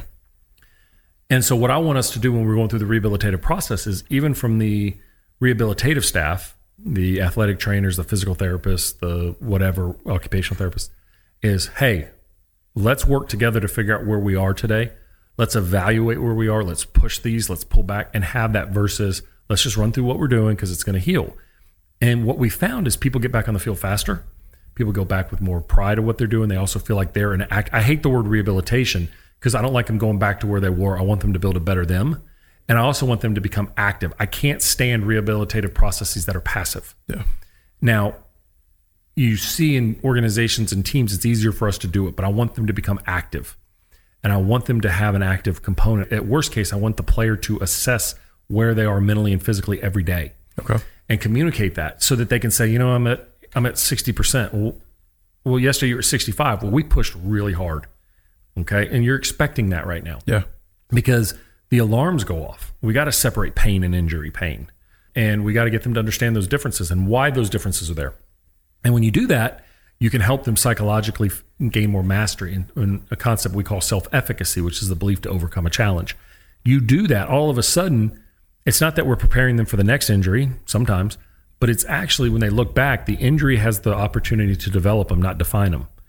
I don't like the being defined. I don't like the fact that an injury defined my career. Right. I would like to have seen how it, it did make me better, but it not in the way that I wanted it to be. Yeah. That was probably one of the main parts of the discussion that you had with our fellowship class, and, and then you continue to, was that idea of the rehabilitation phase later on, once you've gotten past the initial sort of, hey, I can function like a normal individual, but now I'm not quite where I need to be. I'm in this kind of gray zone. Uh, do you think a lot of that is really athlete specific, meaning some are better at it, some have more endurance, some have the ability to kind of breeze through it, and some have much more struggles? And if that's true, what do you see in characteristic and personalities that makes it easier for some and harder for others? I think if you look at the adherence-based material, right? You know, if somebody has a history of injury in their past that they've been able to demonstrate and overcome, then, or somebody around them has had a positive history, that really helps. You can earmark, you can anchor into those. That that's that's beneficial. If you have somebody who historically has a distrust with uh, authority, we've got to address that um, because they're going to play games. They're going to split therape- therapeutic staff. They're going to talk to you. They're not going to be honest with you. They're not going to be. And so you have to establish those ground rules ahead of time. I think understanding the severity of it, we oftentimes don't realize the layers that are impacted by the injury. Despite the fact from a financial standpoint, parents invest a lot of money to get kids to a certain spot. To see a kid hurt and having a hard time, they want to push it and go faster. So those kids oftentimes are not just playing for themselves, they're playing for their parents. And that doesn't matter about socioeconomic status. I see that across the board in a variety of different settings where kids are very in tune to their parents. They're also very in tune to their coaches. And I try to get coaches to understand language too. Um, you know, if somebody can't go, it's not a it's not a negative. I give them one or two opportunities to fail before we start judging their failure. Mm-hmm. And so, you know, it's not the fact that anxiety is an issue, or it's who has the who has the wherewithal to stick it out and figure out how to navigate through it, because going through the injury process, there's some dark days that go in there, and we have to support them and realize, you know, listen, coaches, travel your injured players. Yeah. Don't leave them at home. Is there a physiological reason why they can't go? I get it. You know, like, you, you know, adaptations for travel, but let them go, put them in the press box and have them break film. Yeah. That's their social group. And you leave them at home, and everyone comes back and is sitting at the table eating lunch laughing about it, and that person is left out. Because usually when they travel, particularly in a college or professional ranks, they take the best therapeutic staff too. So now you're stuck with the intern, yeah, who is like just going through the motions. So I think you got to look at all those different factors. I don't think there's one personality that helps. You know, you want to know why they want to come back. You want to know what they believe that they can come back to. Yeah. Ask them, what do you think? You know, I think also a great tool to to ask before surgery or right after is, what do you expect this to be? Yeah. How do you expect this going? They're like, well, my friend came back from an A C L in four months. Okay. Well, my friend came back in sixty days. Or I want to be like Jerry Rice. It's like, okay. We have we, to reset these expectations. Yeah, we need to reset yeah. this as expectations. And also, ask them a simple question. What is an indicator that's important for you to see that you're healthy enough to return to play? Yeah. Ask them what they think it should be. I learned this working in the charity hospital system. You come in, he's like, well, your L D L's this, your H D L's this, your H b A one C's this. Patient. Yeah. Okay, we learned early in Baton Rouge, it's like, well, your blood's hot, you're, you got sugar, and your na- you've lost your nature. That means you got hypertension, you got diabetes, and your sexual functioning is impaired. You talk like that, all of a sudden they're like, you got me. Yeah. Okay, so when you're talking to a patient in football, hey, what is it that you want to see? Is it when you cut? Is it when you feel? Is it when you wake up? Every kid who's had an injury wakes up in the morning, the first thing they do is they test their injury. Never seen a player who doesn't do that. Really? Yes. Huh. They get up and the first thing they do when their feet hit the ground in the morning is they're going to test their knee. I used to do it with my elbow. I had strained a ligament my senior year, and I'd sit in class and hold onto a hat and pull on it to see if the tendon was sore. See if it hurt, yeah. Well, if I do that fifty times in the day, don't you think my tendon's going to be sore? Okay, so I don't want them testing. Yeah. Well, that's an anxiety response. I test because I'm anxious. So you ask, where are they indicating? And then there is a lot to be said about placebo. hey, you will see this. Yeah. You will. Hey, you're going to sleep like crap for the first two weeks. Just be prepared. Yeah. I mean, I remember after my hip replacement, I uh, your colleague was like, oh, yeah, you can sleep on your left side. You're not going to be able to, but you could. I was like, all right. No, I couldn't. But I mean, I'd wake up in the middle of the night and be like, I just want to sleep. So I'd go sleep in the chair. Yeah. That I was able to sleep. And I look at buddies of mine who have shoulders. I'm like, God, I can't imagine. Yeah, it's, you know, much worse. Much worse. Yeah. Is there a particular athlete that you have seen go through the injury process that just knocked out of the park for some reason that was above and beyond other people that you've seen? I'll do one that's been talked about in that way. I'm not violating anything, but when Kenyon Drake broke his leg, he had a tremendous response. And your colleagues, Jeff Allen's team, the entire athletic department at Alabama was so amazing. And then we returned to the field and had a great year and then broke his forearm.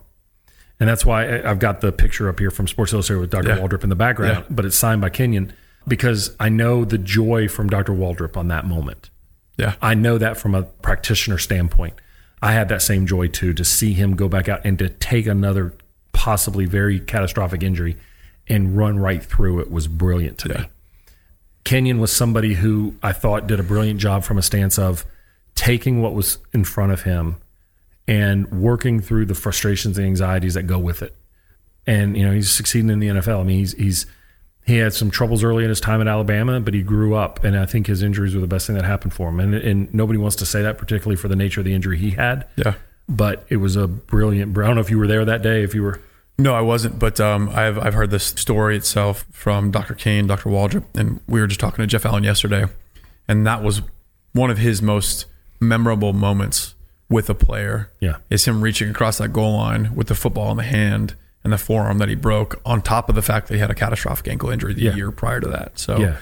pretty remarkable. And you bit. know what's interesting about Kenyon too is he'd been there through the run of some unbelievable running backs. You know, the Eddie Lacy's, the Mark Ingram's, sure. the Trent Richardson's, and then came in after him, I guess, was um, Derrick Henry yep. or during that time. And he was always the guy that just couldn't get out of the doghouse. And it wasn't because he was doing bad things. He just wasn't doing the right things. It wasn't like he was doing bad stuff off the field. It just, he would just tick off coach. That's what it was. Okay. Yeah. But when that injury happened, there's a great picture of him leaving Vaught Hemingway Stadium in the helicopter. And it was like for the players to go back out and play and what he meant to that team. And I saw something last year, too. I, there was a player who had just had an A C L reconstruction, and he was two days post-op, and he was laying on the table at Tuscaloosa. And so he was still kind of medicated, right? And you could tell. You can just see him in their eyes.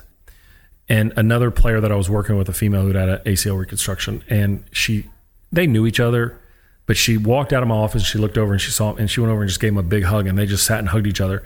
And it, every other player in the training room stopped, because there's a moment when it comes to injury like that that they get it. Right? They yeah. they understand it. There's a respect there. Yeah. And and this young lady had had a complicated recovery, and she's doing great now. Yeah. But it was very interesting to watch of how she just walked over and just gave him a hug and said, "You're going to be okay." Yeah. It's going to be hard. That's that's what we're there for. Yeah. And I think that's when you see somebody like a Kenyon, he does inspire other guys to say, "Okay, somebody else can go through." I mean, that's not an uncommon injury. It's not common, but it's not an uncommon injury in football. Yeah. You're going to see it. Guys are going to roll up on each other. Yeah. And it, so it's important, I think, to have those guys and share. And I think it's also important when you have a guy or girl going through an injury is find a model for them that they can compare to and talk to. Right. I learned that, I hate to say it, I learned that when I was working in substance abuse. I'm not a recovering alcoholic. I'm not a, I'm not very much of a drinker. But a recovering alcoholic can call B S on an alcoholic in a heartbeat. They know the signs and the symptoms. Right. They've been there. And I've seen that with injury.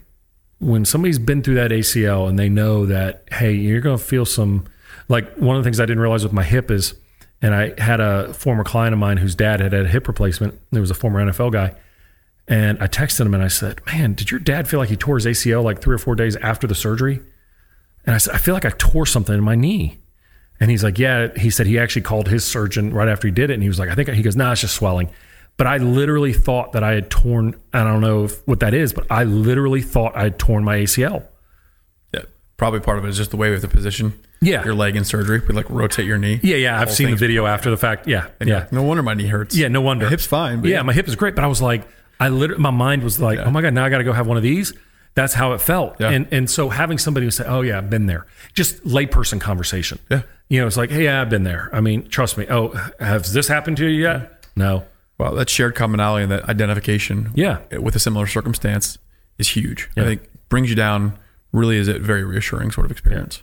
Then I had my experience with Coach having his surgery. They asked me, they said, okay, what's he need to expect? I'm like, a week at home. And then two days later, he's at the office. I'm like, all right. I mean, you know, we, yeah. yeah, okay. Some people are just abnormal. Yeah. I said, but it's going to hit them. Yep. It's going to hit them hard. yeah. I don't think it ever did. I don't think it did either. And now I got to act like, well, I mean, it It was Christmas time for me, and it was just yeah. a slow time. Just know? slow time, yeah. Yeah, just yeah. slow time. Confidence, obviously, I think is a very important thing for athletes.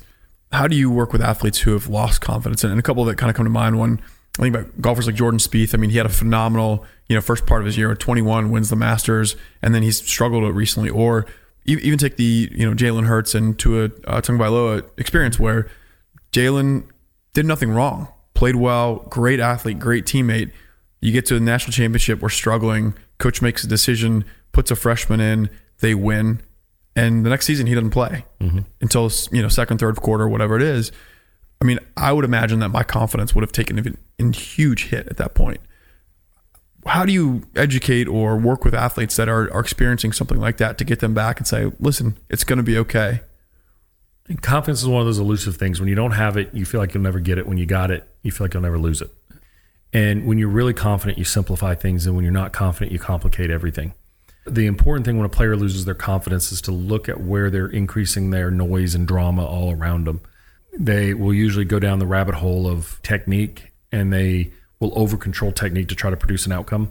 They'll focus on things that probably, I don't want to say don't matter, but they're more aware of things. When they're confident, they they can take anything and make the most out of it. When they're struggling, they need everything lined up the right way in order to succeed and their expectations rise. So when I look at a player who comes to see me, nobody comes to me because they're playing well. I've yet to have that guy or girl. Everybody comes to me when they're, I call it Suckville, yeah. when they're stuck in Suckville, that they suck. Okay. And so the self-judgment is extremely high. They feel like, why should I be here? I'm, I've done everything right. Or, you know, maybe they haven't done the right things because they've cut up practice and now they're paying for it. The hard thing is, as a player, is that you have to get back to the core essence, and then you have to be patient, because there are also times that when we're very confident, luck happens and we take it as a personal that we did it. Yeah. And when we're unlucky, we feel like the world's against us. So you have to get them to be patient and look at the long term and say, we're going to start building momentum in the little ways that we do things.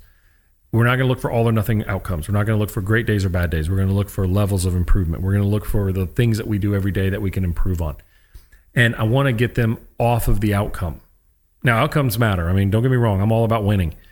But I want them to understand that they can't really control it. They got to build mastery. They got to build confidence over time. And when you go to new areas that you haven't been in before, the game speeds up and the game gets faster and you start protecting. So we got to get you in those examples enough time. I mean, probably the first time you were in a trauma center, it was so fast and noisy you couldn't... Now you walk in and yeah. you find peace within it. Yeah. It's still chaotic. It's the same chaos. Sure. Okay. And that's a great point. Yeah. And so it's the same way with a game, is that people walk into that setting and, you know, they, they walk in and all of a sudden self-preservation comes out number one. The mind doesn't like uncertainty, and yet we live in it every day. But in, in uncertainty, the first thing it has to do is protect you.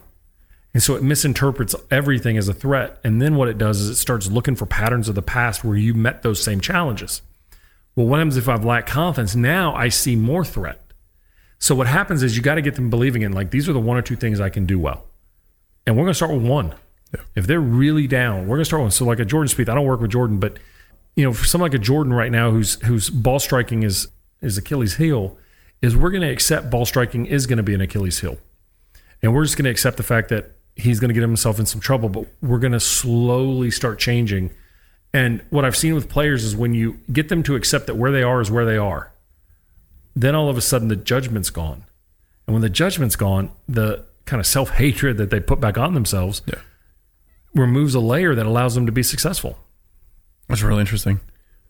I think maybe on a less elite level, I feel like for myself, when I go out and play golf, hadn't played in a while, don't even think about it. Mm.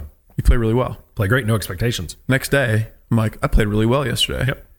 And then you shoot ten strokes above because yep. you're expecting this and you're trying to switch your game. Expectations are the killer for performance every single time. And people will say, well, I mean, don't you don't you expect to play well? I'm like, no, can't expect anything. I can believe I will. I can demand I'll do the things that'll help me be successful. I can't expect anything. Try to expect your pizza delivery person to show up on time. They're going to come within a range. Yeah. Okay? You can't expect anything. You have to learn to trust it. You have to learn to build belief in it. But expecting it is going to kill you every time because it's going to create tension the first sign it's off. Yeah. I've I've definitely experienced that. It's become a little bit more relevant. And we were talking to Jeff Allen actually yesterday, um, who's also on the podcast. And uh, he had mentioned, you know, with uh, Ginger as well and her involvement in mental health issues. Do you see that mental health issues in collegiate professional sports are becoming much more of a prevalent thing, especially with things just being in general much more in the public's eye with social media and everything like that? And if it is, as far as mental health issues go, what is it about athletes that you, we should be focusing on to address that and make that, like you said at the very beginning of this, less of a stigma around that? I think if we look back twenty years ago, we probably thought that mental health issues were probably somewhat buffered the athlete population because exercise can be an antidepressant effect. These are goal-directed individuals who are high-functioning, so why would they be depressed, right? That's bogus, okay? There was an N C double A study, which I think is underreported, but it was showed a differential between student-athletes and non-athletes.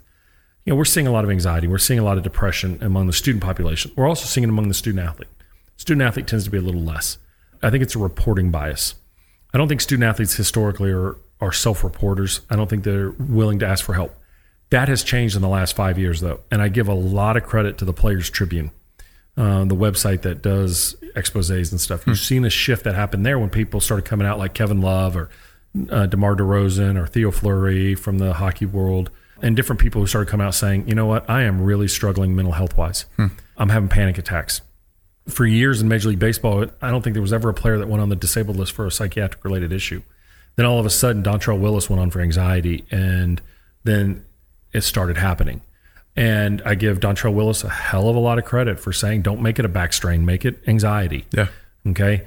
We've suffered it for years. Okay? People have suffered it. Statistically, you have to. But it's it's one of those things where in the college ranks, it was a very strong pet peeve of mine in the fact of when I was on internship at Brown, I remember calling Coach Burtman, who was the A D at the time, and I said, Coach, look, you, you really need to put a psychologist on staff. And he said, oh, God, I mean, I just can't afford a sixty thousand dollars a year salary. Uh, first of all, I wouldn't do that job for that. But, um, you know, God bless the people who do, yeah. but no. Yeah. But what he was saying was, ah, I don't know. Now, remember, he has a daughter who's a psychologist and sure. another daughter who's a social worker. So, I yeah. mean, it's not that he's anti-psychology. You just couldn't see the value of it. You know, we're going to spend money in nutrition because I can see the body fat changes. I can see that, especially when you have somebody the quality of Amy Bragg at Alabama. Right. I can see an impact. Yeah. How can I see that in psychology? See, it used to be if you had an issue, you have to go find somebody on campus. And my fight for that all along was don't make a, an athlete go sit in the student mental health center because of today's social media. And we also have to normalize it. We have to make it so that if I'm walking through the athletic department, people aren't like, oh, God, that's Brett. Don't talk. You know, I go by Brett when I'm around those guys and girls because I want them to feel comfortable with me. You know, I don't dress up when I go over there. I, I wear, you know, coaching pants and tennis shoes and a polo shirt. I want them to feel comfortable that they can come and relate to me. But I think what we've found over the last five or ten years is you've seen an explosion in the athletic departments because more players are seeking treatment.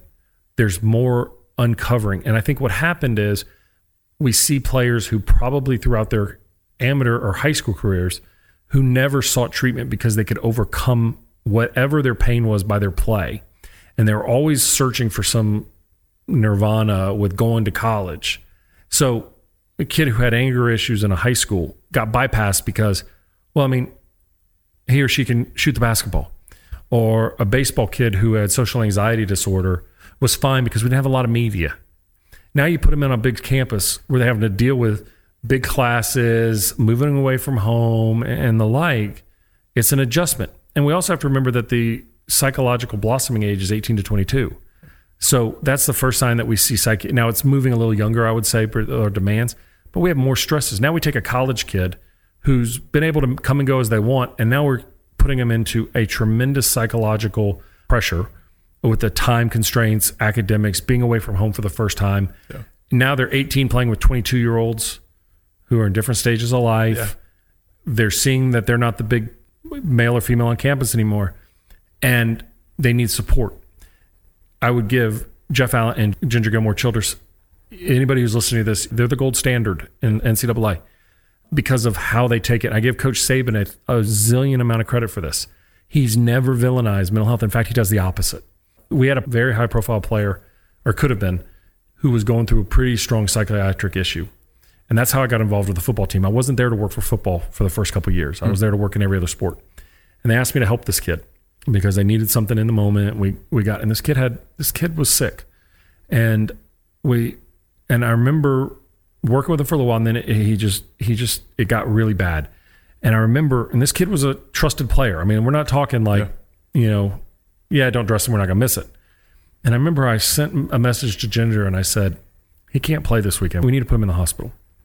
And she was like, okay, hang on. She calls back and says, okay, coach says, get him wherever he needs to go. Let him know that when he comes back and he's well, there's no impact on his player chart. Wow. And I thought, that's phenomenal. Yeah.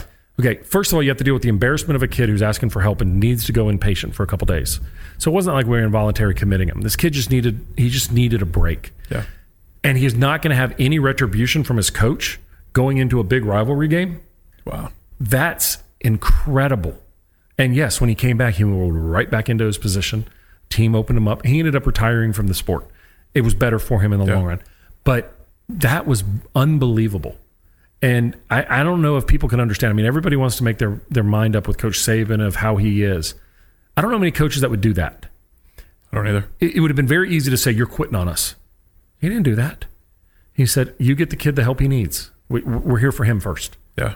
Shocking. That's incredible. It's incredible. I mean, that's, that's an, an immense amount of care shown, shown Unbelievable. Players. Yeah. And so I think what you're seeing now is you're seeing, instead of having, I think four or five years ago, the psychologists from twelve of the fourteen S E C schools got together and we all had a conversation. And I'm one of three that's not a full-time employee. And we actually kind of like it that way at Alabama. We have, like you got, we like having experts come in from, and we can piecemeal. And now those meetings have forty people. Wow. And it's this thing of, are we dealing with mental health? Are we dealing with performance? What are we dealing with? And I focus mostly on performance and struggling or injury and a little bit of clinical. But you know, we, we do a lot of work on educating our coaches and our strength coaches. And a lot of times a player will go to a strength coach before they ever go to anybody else and say, mm-hmm. look, man, can I talk to you? I'm really struggling. Strength coaches got to have the psychological empathy to sit there and say, you know, here we are. Coach Cochran at Alabama, Evan, I'll butcher his last name, but is a vet. And he's gone through P T S D and he's been on the brink of very deep depression. He's director of player development there. And he can pull a kid in and say, look, dude, I've been where you are. Yeah. I've seen stuff that you've never seen. Yeah. And I've been there where I didn't know if I could live tomorrow. And so let me help you. So there's no judgment. And what happens is the kids start, they realize that and they start asking for help. And we catch them so much earlier in the cycle. That's great. And it helps. And um, that's why that's why I always say I'm proud to work there. People give me hell from playing at L S U and working at Bama. I was, but, was going to bring that up. I'm yeah, sure there, there was a little bit but of that's why, conflict there. Yeah. That's why. Yeah. Because I know the commitment they have to their players. And I know that, and they're building on and they're adding on. And I've said, Ginger and I have talked about this for years. I said, in five years, you're going to see a wing that is going to be the mental health wing. And it's we won't call it. We'll call it performance optimization or whatever we'll call it. Yeah. But you're going to see counselors in here daily. And we're as integrated with the team as anybody else. I think the N C A A has done, um, Stephen Hainline, who's the medical director, has done a brilliant job of normalizing mental health, and there's a report among mental health on the N C A A website. I think they have to look at the role of licensed providers as not being seen as an extra coach because it's so prevalent now. They see us as an extra coach, but if I bring in a book author, they don't see him as an extra coach, so he can stand on the sidelines. I can't. Sure. That's wrong. You know, that book author has no boundaries, no understanding of what they're talking about. Yeah. But I think the next five or ten years, you're going to see a massive increase there. Working with the Alabama football team, you mentioned some of the experience you've seen. Do you think there's more of a prevalence in contact sports like football with mental health issues I think at this age? From or? a concussion standpoint. Yeah. But I'm not a concussion guy. Yeah. I know my boundaries, and that's one that I can't keep up with the literature fast enough and the relevance of it. I think what it is is that we have to get better into the communities to help them understand that mental health issues are normal. Mental wellness is something that we should all do every day to protect ourselves as much as we do to watch temperature. You know, what are the things that we do from a sleep standpoint? What are the things that we do about a self-care standpoint? You know, is your mom or dad working two or three jobs to help pay the bills? What can you do to help them? Mm-hmm. How do you form relationships and maintain relationships? Yeah. The little things, you know, how do you treat a boyfriend or a girlfriend? A lot of these kids don't know. Yeah. I mean, one of the things I tell coaches is take them and teach them table manners. For many of these athletes, none of them ever had table manners. Yeah. You know, they get down, they put their head on the table and they shovel. Okay. You take a job in a corporate environment and they do that. It's no good. Yeah. So they're going to be embarrassed. Teach them why it's important. Don't chastise them. Show them. Teach them how to write handwritten thank you notes. Teach them how to make a phone call and request help from Amazon. They don't know how to do that kind of stuff because, as one of my friends and former teammates retired from Major League Baseball, he called me one day and goes, hey, how do you book an airline flight? Because the travel secretary for the Major League team did all their travel. Yeah. So he would call for his wife and they would say, oh yeah, we got you a flight leaving on this day and this. Oh, okay, cool. What hotel are we staying at? He had no idea how to balance his checkbook. And that was a Major League player who's worth, I don't know, probably fifty million dollars. Yeah. So you have to teach them. And if, if you shame them or they feel shame, that psychological angst is going to build. Yeah. And so you have to teach them and help them that way. They don't know. I mean, they literally don't know to tell thank you when they're walking out of the door of a doctor's office. Because nobody's, I mean, was that just, I mean, that's just some basic human need? No, they don't know. Yeah. So do you think there's a component of this that is socioeconomically related as well in terms of mental health issues, especially in athletes? Longstanding in the psychiatric literature is the slippery slope effect, which you see the impact over generations of mental health issues that are go untreated. I think we're doing a better job of helping at a much earlier age in schools. You've got a couple of issues. If you have higher S E S, a lot of times you have two parents working in the home, which creates an absence and a stress. And in the lower S E S, you have only one parent or one caregiver in the home, mm-hmm. which also creates another stress. So it's stress is stress. I learned a long time ago to never assume higher S E S meant healthier. Okay. Because many times if you have two parents who are high performers, they may not know how to communicate to their kids. So, you know, you assume, oh, here's a dad who looks like he's involved. Okay. But because he came to the doctor's appointment, but you ask the kid, when's the last time the dad came to a game? He can't remember. Yeah. Or that dad, because I, I'm going to use this as a dad, because usually it's a dad. I've seen this with very affluent schools where the coaches struggle with coaching the parents. And I try to tell the coaches, you've got to understand you're dealing with their most valuable asset, their kid. But their ability to perform in their corporate world has been able to overcome barriers like you. Yeah. They are good at it. You're not. They are going to overcome you. You're just one more step in the way. It's nothing personal. They became C E O because they moved up. You are one more block in the way, but you don't have that skill. Okay. So how can we help them? So it's always something different. I remember my kids went to a, a good elementary school here, and I remember talking to the principal at the time, and I said, is it hard? Because I saw something that came out. I said, they had no food stamps. I said, is it, that's got to be nice. She says, no, I have more parents in federal penitentiary for tax evasion. This is right after the Hell South thing. Mm. And it's not uncommon for us to have high profile divorces going on where they're pulling kids out of school to do depositions and the kid has no idea. So yeah. Stress is stress. Sure. Okay. Stress is very relative. You take a kid who has a safe environment, but in a chaotic uh, neighborhood, but they're safe, they're fine. Yeah. You take that same kid out, you put them into a very safe neighborhood in a chaotic home, they're not fine. Gotcha. So we have to look at where do they get their support? Where do they get their strength? And who do they go to? Kids today, you know, we, we people talk about the kids today are different. The kids aren't different if you text them. They're the same as we were yeah. eighteen years ago. All you got to do is text them. They have more resources and ability than ever before. So we just got to, you know, see it in a different way. Yeah. You'd mentioned before that you always enjoyed the positions where you had a little more pressure, the pitchers, the goalies, the kickers. Do you think those are the hardest positions in sports from a psychological standpoint? And of those, what would you think would be the number one most difficult position? Well, I mean, I think it's clear that the pitchers are the best athletes on a baseball team, right? Much better than the guy who stands out in right field. I'm just kidding. But I think every position has its own demands. I think what you see is naturally people gravitate towards positions that psychologically fit them. So a kid who doesn't want to be under pressure is not going to try out for kicker, okay? But an offensive lineman or a center, particularly in the development that we have today, they have tremendous pressures too. Even much more, if you look at an offensive lineman, they're going to play the whole game. So either you're good and you're in or you're out and you're not playing. Yeah. So every player has their different positions. I think the the hard challenge is helping kids realize and athletes realize how they can find, I don't say peace, but how they can find their process through their clutter and they can succeed that way. Gotcha. There's a topic that I want to come back to as well, and you'd mentioned several times as far as sleep goes. I recently read a, a very interesting book called Why We Sleep by Matthew Walker, who's a P H D in sleep science, neuroscience. And probably what hit me hardest about that book is for five years during residency, my wife and I, when we wake up in the morning, she, she would say, I had the weirdest dream. And I said, I don't remember any dreams. And I used to dream a lot as a kid. And I went through five years. I don't remember a single dream ever throughout residency. Never thought it was a thing. I just, I slept hard and that was it. And I read this book and they, they go into talking about the stages of sleep and how the predominance of your R E M or your dream sleep occurs a little bit later on. Mm-hmm. So it slowly increases. And it hit me. I was like, I'm probably missing the majority of my R E M sleep, which is probably why I didn't sleep. And so there's this kind of pressure, especially as a resident, to not worry about sleep. We slept yep. five hours a night and that was average. And if that was not when you were on call, that was just a normal week. And so now is the first time in my career where I turned around and said, maybe sleep's a little bit important. How do you approach that from a mental health standpoint, from a recovery standpoint? Oh, it's massive. Sleep is the best performance optimization we have. Yeah. All right. And so if we could bottle it up and sell it, they could sell it on the black market for quite a bit. What happens is we romanticize this idea of four or five hours of sleep as a sexy thing to do. But it's destroying our body. We know the long-term data of people with sleep apnea that don't get treated. The long-term cardiovascular effect is massive. You want to make a person depressed, sleep deprive them. You were probably somewhat depressed in residency. Probably. Probably. Yeah. And there was a study that I, I use for my athletes, and I can't remember where it came from, so I'm not going to quote it, but I remember it was not like a Psychology Today. It was a real article. What they did is they took student athletes and they sleep deprived them, and they restricted their sleep to seven hours or less over a seven-day period. And on this seventh day, they tested them on neurocognitive tasks. They performed at the same level as people with a zero point zero eight blood alcohol level.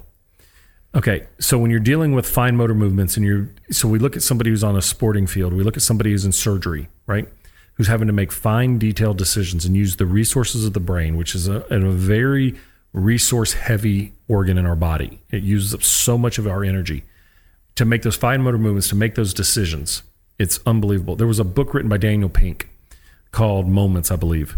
And he looked at research about when the most malpractice claims happen. It's after one o'clock in the afternoon. Most surgeries that happen during the morning because people are fresher. So what they did was one hospital, and I'm butchering this a little bit, but you'll get the essence. What they did is they started putting up signs in operating rooms with what happens so that when people were tired, they could look up and see the material because they couldn't recall it. But nobody would admit to it. Yeah. And what happened was medical errors started decreasing.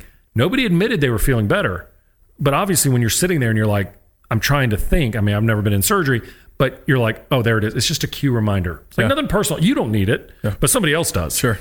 And what they found with the nurses and the other people. And so that's why probably for you guys, y'all have priority surgery first thing in the morning. You're freshest. You, it sucks to get out of the bed, but you're fresher. Yeah. Okay. And so when you look at sleep, we want our players to get performance sleep. Now, what the problem is, is that we used to think that taking a nap during the day was a bad thing. Um, there was a researcher by the name, or she still is a researcher, and she works for the legend in sleep, a guy by the name of Bill Dement. Um, her name is Sherry Ma, and she works for Stanford. And she did a lot of research with the Golden State Warriors. And the first N B A championship they won, she changed the way they traveled. So instead of leaving on after a game, they'd go back to the hotel and get a sleep and get up the next day and travel. They didn't show up at four a.m., sleep deprived and miserable, you know, yeah. and going across time zones, really going across time off, zones yeah. and stuff like that. And so we found that naps are good. So a twenty to thirty minute nap during the day is wonderful. We don't want people to sleep longer than that because we don't want them getting into slow wave sleep, which is the restorative nature, but it takes more for the body to come out of it. You've got to have R E M sleep because it's the processing of memories and ideals, and, and it's cognitively kind of the pruning that happens. But we want people to sleep, and people don't want to do it. They go back to their dorm rooms. Okay, so around four o'clock in the afternoon, they get tired, two or three o'clock, and then they get a burst after they eat dinner. And then at nine thirty, ten o'clock at night, they're jazzed up again. Well, they don't want to go to sleep, so they end up getting on video games or st- or putting a light on, or they fall asleep with their T V on. But that's not good sleep. So you have to have the discipline to get your sleep and to go through your process and proper sleep hygiene to improve. Yeah. How much do you think uh, social media nowadays helps or hurts performance? I mean, especially with our ability to access anything immediately, you have tools, but at the same time, it can be a detriment. How have you seen that experience and affect athletes or students today? I think social media is, it's an aspect of an athlete's life that we can see, get some insight into who they are. So I think it's a brilliant from a marketing standpoint.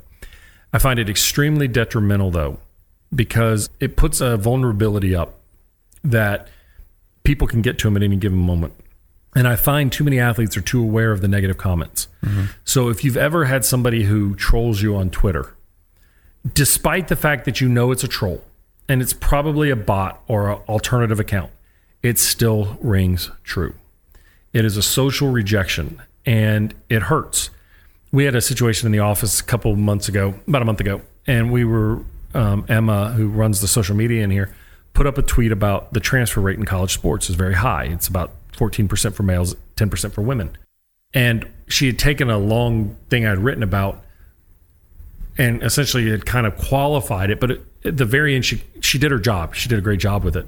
But what happened was it said, you know, parents, what are we teaching our kids that the first thing we do is leave and blame coaches and whatever, okay? And the hatred that came my way, you're a doctor, you're a psychologist, and you are telling kids to stay in abusive situations. This is a racially motivated tweet. I got that one. Wow. This is, it was unbelievable what I got. And I said, I never said a kid shouldn't transfer. What I said was, parents, what are you doing if you're blaming the coach? What are you teaching them? People couldn't get that. Yeah. They brought their biases into what they saw. And it was a completely benign statement. And most coaches hit me up on D M and were like, thank you for saying something. What I was saying is, listen, people transfer all the time. I'm not against transferring. Transfer. If you got a better opportunity, you're not getting treated right, you got a bad coaching. But if if you transfer three times, it's always the coach's fault. Now, come on. Okay? Right. So, what? I, but it hit me. It hurt because I ended up deleting the tweet. But I got, re- I mean, I got attacked by a Washington Post uh, uh, journalist um, who had an agenda sure. and felt that I was a good one to attack for that. I got attacked by people in my field who... It was funny. I got attacked by people in the sports psychology field who aren't clinicians, questioning my clinical skill sets. And I was like, but you don't, you're not, you're not clinical at all. You have no clinical yeah. training at all. And yet you're coming after me. And first of all, you didn't even read the damn tweet. Yeah. And I D M'd them. They wouldn't D M me back. And so then I went and met with a player, and a player was like, I'm off of Twitter now. And I said, what happened? He goes, oh, I, I'm getting just blasted. And I was like, I get it. Yeah. I completely get it.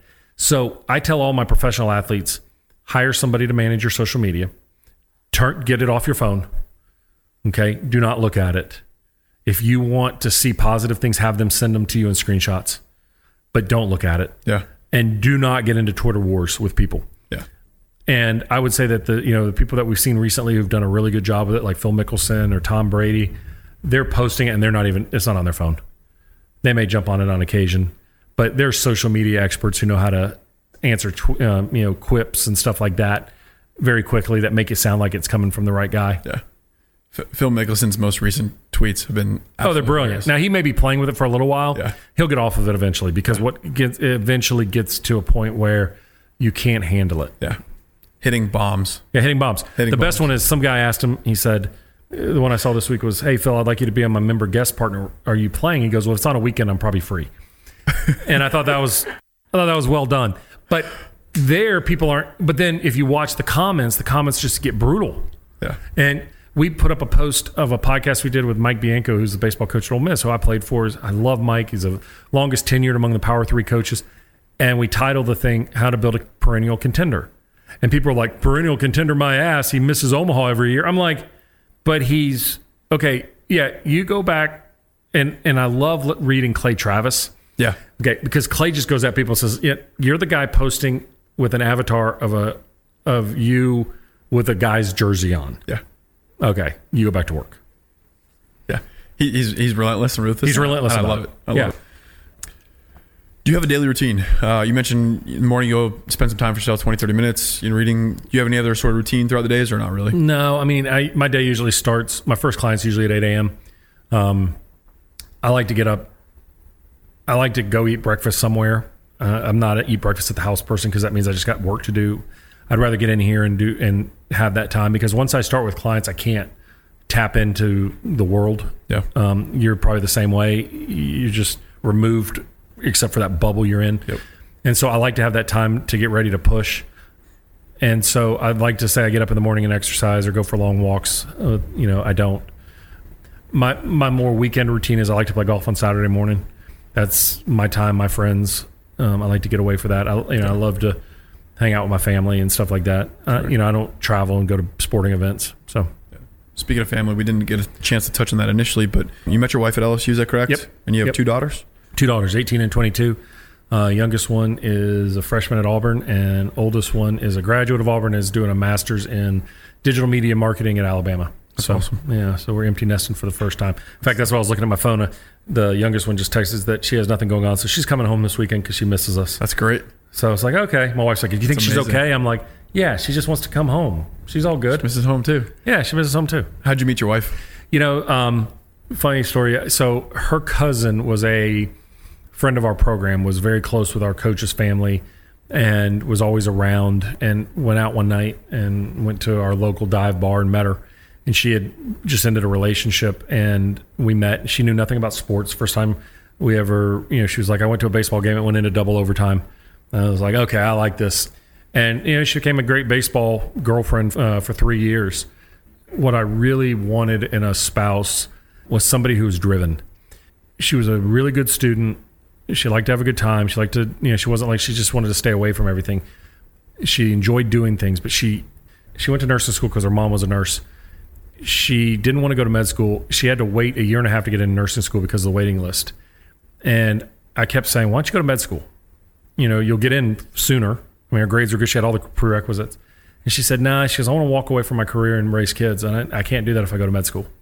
Hmm. So she always knew what she wanted. Yeah. And I respected that. And she was a damn good nurse. She um, worked at a labor and delivery hospital in Baton Rouge. That was a high volume labor and delivery, eight hundred births a month type of thing. Yeah.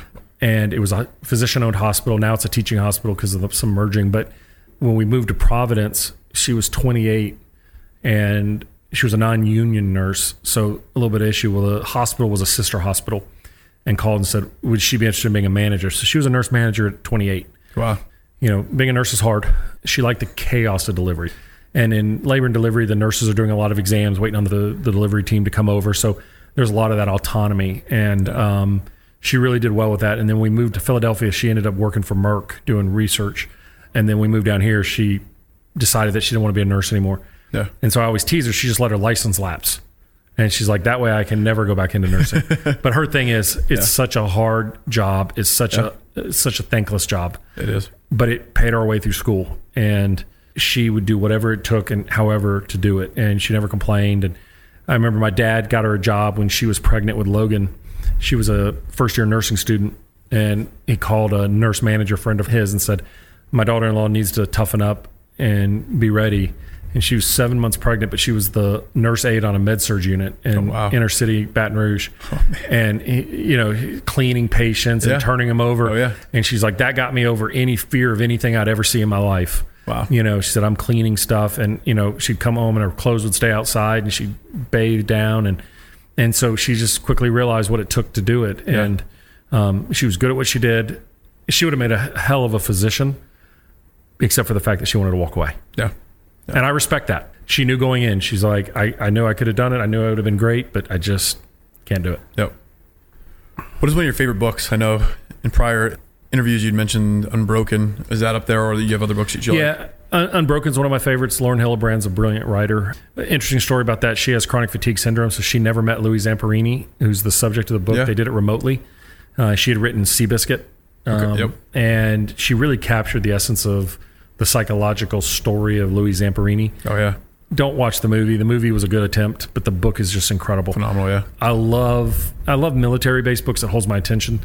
Obviously, I love Lone Survivor about Marcos Luttrell. The the mindset of the Navy SEALs to me is fascinating. I have a friend of mine who's a SEAL Team four guy, and I'm so fascinated by what he has gone through and what he talks about and how he goes about doing it. And he's not a very big rah-rah guy. He's just very understated. The book Flyboys I read was incredible. Anything that Ryan Holiday writes, yeah, I'm all in. Um, yeah. He, I was emailing one thing yesterday. His new book, Stillness is... Stillness is Here, something yeah. is his new book is coming out. Yeah. And I'm just a massive fan of Ryan's. Yeah, it's short, easy stuff. Books. His book, Perennial Seller, I think is probably the best book he's ever written mm-hmm. about how to make something a perennial seller from a marketing standpoint. Interesting. But Obstacle is the Way and Ego of the Enemy. Yeah. Brilliant. I love, let me see if looking over there. You know, I think, I don't read a lot of sports psych books. I don't read a lot of business how-to books. Yeah. Um, most of the time you can read through those books and get them done pretty quickly. And I'm not saying that in a cocky way, but more along the way of, I just, I want to learn from somebody's story. Yeah. So. Those are all great. I'll have to check those out. Um, yeah. I recently read uh, The Trillion Dollar Coach. Oh, yeah. Uh, that's one I wanted to pick up. Great book. Yeah. Same sort of thing. You know, guys not initially trained to be, you know, this this coach, but, and I mean that in a way of, of he didn't set out to be yeah. a high-performance coaches of C E Os. Yeah. He's a he's a football coach. Coach from Columbia, and just his ability to work with people, communicate, yep. brings out the best, which is very interesting. So yeah. yeah, yeah, trusted by Silicon Valley at the highest level. Oh yeah, all the top guys. Yeah, I read somewhere too that your favorite food is a hot roast beef po' boy. Oh yeah, absolutely. From I don't, so I'm not from the South originally. Yeah, yeah. Well, you can't what, get it here in Birmingham. What is that? So you can get it at Cajun restaurants around here, but hot beef. So in South Louisiana, hot roast beef po' boy is so you got the French bread, right? And yep. so everybody wants to do it with fried seafood, which is fine. I mean, but a hot roast beef po' boy is, it, I want to say it's like shredded roast beef. Sometimes it's sliced, but it's just like, it's not pot roast because I don't want the fat in there, but it's just the gravy and and all that. I mean, if you go to New Orleans and you get a hot roast beef po' boy, it's the best thing you'll eat. Yeah. Where, where do you go to get it? Uh, in New Orleans, any any po' boy shop. Gotcha. I mean, it, it you know, if you, to me, if I'm going to go down to New Orleans, we go every year for Mardi Gras. I'm going to eat at Mister B's and get barbecue shrimp. Okay. Um, big old pot. You got to put the thing on. And it's not barbecue like our listeners think, like they're putting it on a grill. Barbecue is because of the sauce it sits in looks like barbecue sauce. It's full of butter and Worcestershire. Yeah. And you peel them and eat them. And then you dip the French bread in it. And it's just, yeah. it's mind-numbingly good. Um, a good roast beef po' boy is any, if you go to Louisiana, any po' boy stand is going to have a great po' boy. And if it's made with love, you're going to see it. Yeah, it may not pass health board, but it's going to be good. you know, there, there are places. There's one place in Birmingham that has them called Cajun Boys, and they bring the bread up from Louisiana. That's the thing. The French bread has to be a day old. Okay. So good French bread has to be a day old to be a little stale, and so most people won't bring it up or make it. And then after it's a couple days old, you make bread pudding out of it. That's kind of the thing that they do with it. So the problem with it is, is if it's if it's gets stale on you, they don't know what to do with it. Yeah. So they don't they don't really make it. Gotcha. But good French bread should kind of flake off. I don't like French bread that you have to pull on, uh, but I want it to be good enough that, yeah. that you're going to devour well, it. Next time we're so, down there, I'm going to Yeah, and, and, and you know, roast beef po' boys, I mean, look, catfish po' boys, you know, you got to understand the history of a po' boy, though.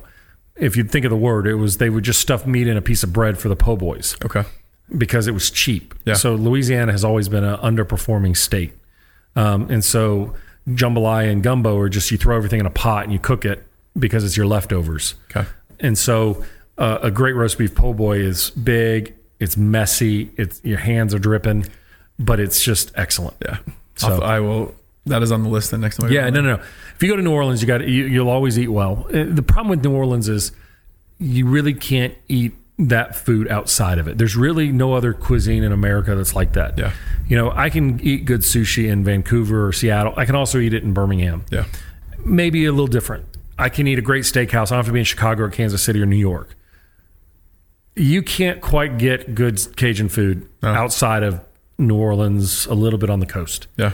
Um, and it's special to that area. It's probably like how they make sourdough in San Francisco. Yeah. There's something with the pots that they do it, the cast iron pot cooking that they do in South Louisiana and the different factors that go with it. Yeah. That's amazing. A couple last uh, quick yeah. ones here. So if this career path, what you're doing here today, were not available to you, what else would you do? What would be your sanctuary?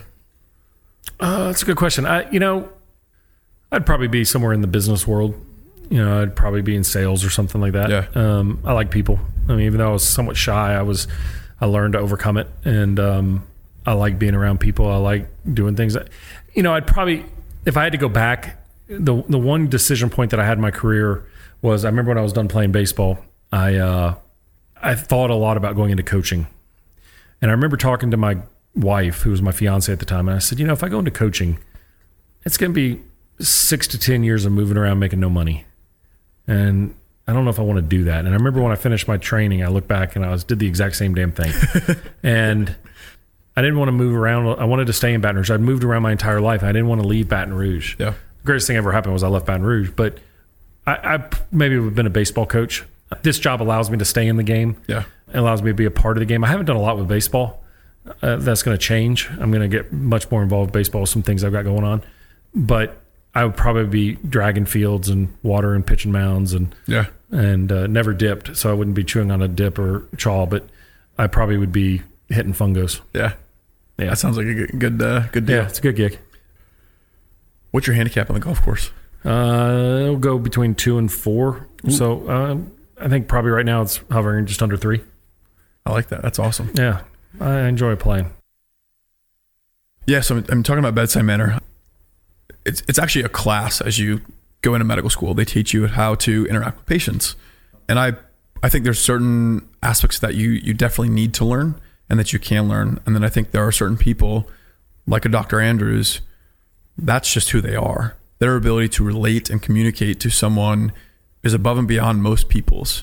And I think that you can pick things up from watching people like that and interacting with them and, and exposing yourself to those people. I can remember when I was a medical student, I, I distinctly remember shadowing a surgeon in, in Vail, Colorado named Peter Millett, and was just impressed at how well he communicated with patients to explain things, to answer their questions, to almost predict what they're thinking because of his experience. And not everyone, every doctor's like that. Not every surgeon's like that. Not every primary physician's like that. So I think that there is, there's a, a skill to work towards so that not only do you garner and continue to develop the trust that patients automatically give you, because it's almost a given when they walk in and start telling you just about everything that's happened to them. Um, but I think being able to allow them to trust in you to not only just be competent in understanding what their problem is and trying to fix it, but also working them through that, answering their questions, putting their sort of worries and stresses at ease to the extent that you can in that circumstance, and really walking them through the entire process. And to a point that you said before, saying, yeah, we got you. We're with you through this process. And I'm not just, I'll see you, tell you what happened, fix it, and send you on your way. Yeah. And that, I think, for me, is what I've seen for the really good docs. They're able to do all of that together. And the patients walk out saying, you know, seeing this experience in a much more optimistic light. I think the thing that people have to remember in bedside manner too is, for the vast majority of us, minus, well, for the vast majority of doctors' visits, there's an anxiety that people have when they walk in. You know, I shake everybody's hand when they come in. You can always feel the sweat in their hands.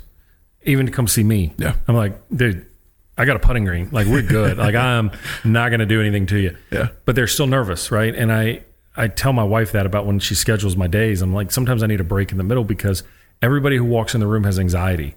Everybody who leaves feels better. But as soon as they walk out the door, they feel better. I got the next one coming in. And if you look at a physician's office, you know, the joke about how long it takes to get in, you know, I had a ten o'clock appointment, I got seen at eleven o'clock.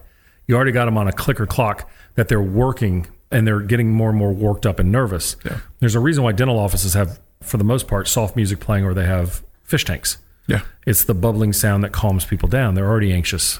But the bedside manner of, there's a story that we learned in grad school, and I'm sure it's true, but it may seem true to us, is one of my professors used to train the med students at Virginia um, College Medical School, College Virginia College of Medicine, whatever it mm-hmm. is. And she would get first or second year, I guess first year residents, and they'd go through their clinical assessments. And she would go through, and they would come in, and they would do the assessment. They'd watch through a window, and then they would come in, and, and the, the doctor would give this full assessment. And she said, I asked one of them one day, I said, can you tell me the patient's name? And didn't know the name. And flunked them. It's like, you've got somebody who's trusting you and you don't even know their name. That's horrendous. Because she said, what you have to understand is, as a physician or a psychologist, you're trying to solve the puzzle in your head immediately. You're trying to see and predict, but you're forgetting that the person sitting there doesn't need it on a time stamp. They need the relationship. And one of the things that I learned very early on from a bedside manner is, I remember I had a patient who had classic P T S D following being shot at work. And it, she came in, she had this clear, usually you don't see clear P T S D. It's usually pretty, it's got layers to it. This one was clear. And she was a fast food manager. And where the hospital was, I was in Baton Rouge, was a tough area. And she got shot in a drop. And what happened was, the P T S D was due to, when she got shot, she hit the accelerator and she couldn't stop the car from hitting the, the pole in front of her. So she not only saw the pole in slow motion, she thought the guy who shot her was going to come and kill her. She walked a mile and a half to get to the hospital and, and everything. And I remember I kept getting her closer and closer. And what you do is, exposure therapy is you take them out in the public and you get them closer and closer to the scenario. And I got her across the street and we worked through it. And she never came back. She didn't come back for about six months. And I come in and I was so excited. And I remember talking to my professor and he was like, well, first of all, I've never had that opportunity to do that. What a brilliant opportunity. Yeah. And I was like, what do you mean? You're the professor. You should have done this multiple times. And he's like, well, you don't get them like that. And he goes, but you exposed her too fast. You overwhelmed her. And I thought, all right, so she came back and I slowed it back down and we, and she ended up returning to work, but just not in fast food, whatever. And so then I had another patient who came in and it's the same way of not listening from bedside manner. She came in and she was depressed. And I did the assessment and realized she has obsessive compulsive disorder. Very rare. You don't see it in pure O C D. And I was like, okay, let me tell you why you're depressed. You're this. And I, so I'm going to start exposing you to these things. And she was, she never came back. And my professor, my mentor was like, you screwed that up. She didn't come in because she had O C D. She came in because she was depressed. She wasn't sleeping. You got to listen to what they're telling you. Yeah. Learn to establish the rapport with people. They'll tell you a lot more. They're only going to tell you what they need you to know right now. Right now. Because that's where their most stress is. All right, so let's turn the, the mic on to you. Sure. All right, Doc? It's funny when I look at the field of orthopedic surgery. All right? It's a very esteemed field. But it's a field that, that to me has got a change coming. There's going to be a revolutionary shift in the field at some point. What do you see it doing? It's tough to say. I think a lot of people would jump to the idea of biologics right now. Yeah. P R P, stem cells, amniotic stuff. And I would probably disagree, to be honest with you. I think there's some benefit at this point. Yet, I think the biggest thing that we underestimate as physicians, scientists, is that the body's far smarter than we are at this point. And so the idea of taking out some stem cells from your hip and injecting them randomly and hoping that they do what you want them to do, that's a little bit audacious for us to believe that that's actually going to happen.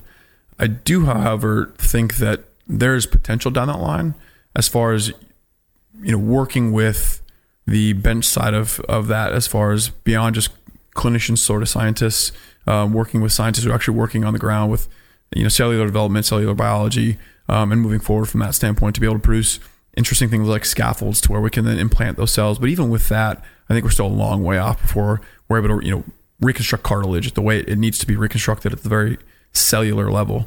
Beyond that, I, I think that orthopedics in general, we're very simple, right? It's broken, yeah. Fix it. So I think for me, my hope is that orthopedics and what I'm actually trying to do with the way that I practice is take a much more comprehensive approach, um, in the sense that, yes, I can fix your A C L, which again goes back to why I really enjoyed your conversation with us initially. But if I can fix it, but you're still having issues from a mental standpoint, from a nutrition standpoint, from an interpersonal relationship standpoint, I have not really achieved my goal. I fixed something, but I haven't gotten you to do what you want. And my whole view on the way that I do my job is that I want to restore function and your ability to do what you want. And if we haven't gotten there, I feel like I've failed. And so my hope is that as orthopedic surgeons, um, that we can be a little bit better of just focusing on the engineering, it's broke, fix it, and really focus on making sure that we can fix the whole circumstance and allow people to get back to their full function in all aspects of that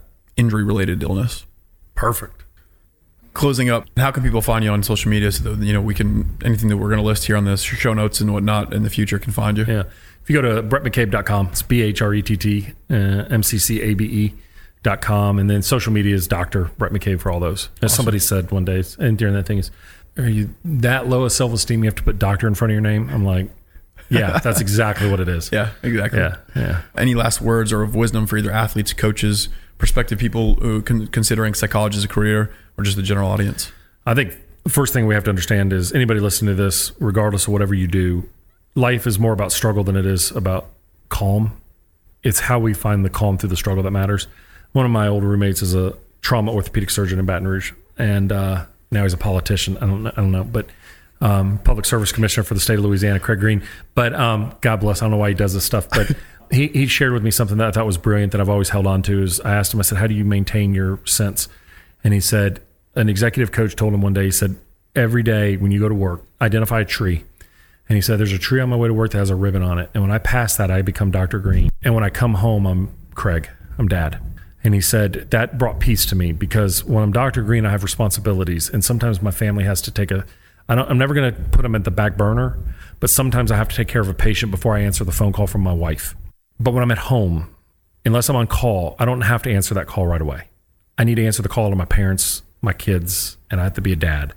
And I think that was such a great peace of mind for me to hear that, because I'm on twenty-four hours a day. My players can call me. I've, I look at my phone as we're talking. I've got four messages from players.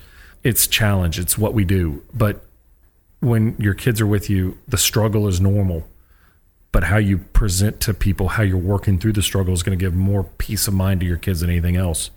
And I think the way we find that peace in our life helps. So that's amazing. I can't thank you enough for giving us the time. Obviously, we've been here for almost three hours now, and this was phenomenal. I, I learned a lot. And again, like I said, from the from the time I first met you over at Andrews Sports Medicine during your talk, I, I knew that uh, you were a special personality, and so I'm glad we got the chance to talk again. So thank you. Well, thanks for having me. This is fun. Absolutely. Thank you. As the final seconds tick off today's podcast, we here at the Victory Over Injury podcast and the Andrews Sports Medicine and Orthopedic Center would like to sincerely thank you for taking time out of your day to listen to a deeper dive into the world of sports medicine. We hope you enjoyed it. I'm your host, Doctor Michael Ryan. Until next time, be well and take care. Goodbye. On the next episode of the Victory Over Injury podcast. Today's guest stands in a league all her own, eventually landing as one of the greatest athletes to ever compete in the sport of triathlon. Professional triathlete, Leanne DeCave. But with Ironman, I mean, you're essentially having breakfast, lunch, and dinner while you're racing. The crash was pretty bad. I was actually at full race speed, twenty-three, twenty-four miles an hour. First professional race I did as a triathlete, I think I won like two and a half thousand dollars. The psychology of an injury for an athlete is we're in denial, you know? Yeah. Um, wait, wait a second. You had not run a marathon or that distance and haven't even ridden past sixty miles, and your, no. your first your first approach was the World Championships? I was kind of in a place where I wasn't able to ride anymore. Yeah. And yeah, it was like pretty devastating, actually.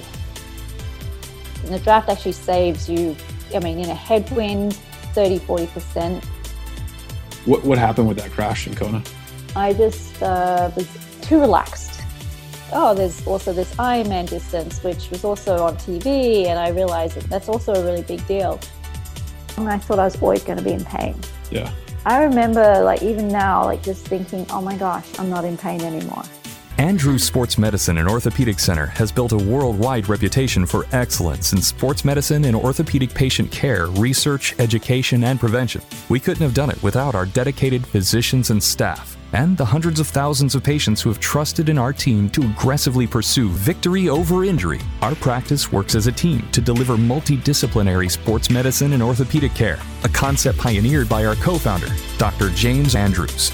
This is for general informational purposes only. It does not constitute the practice of medicine, nursing, or other healthcare services, including the giving of medical advice. No doctor-patient relationship is formed. The use of this information and the materials linked to the podcast is at the user's own risk. The content on this podcast is not intended to be a substitute for professional medical advice, diagnosis, or treatment. Users should not disregard or delay in obtaining medical advice for any medical condition they have, and they should seek the assistance of their healthcare professionals for any such conditions.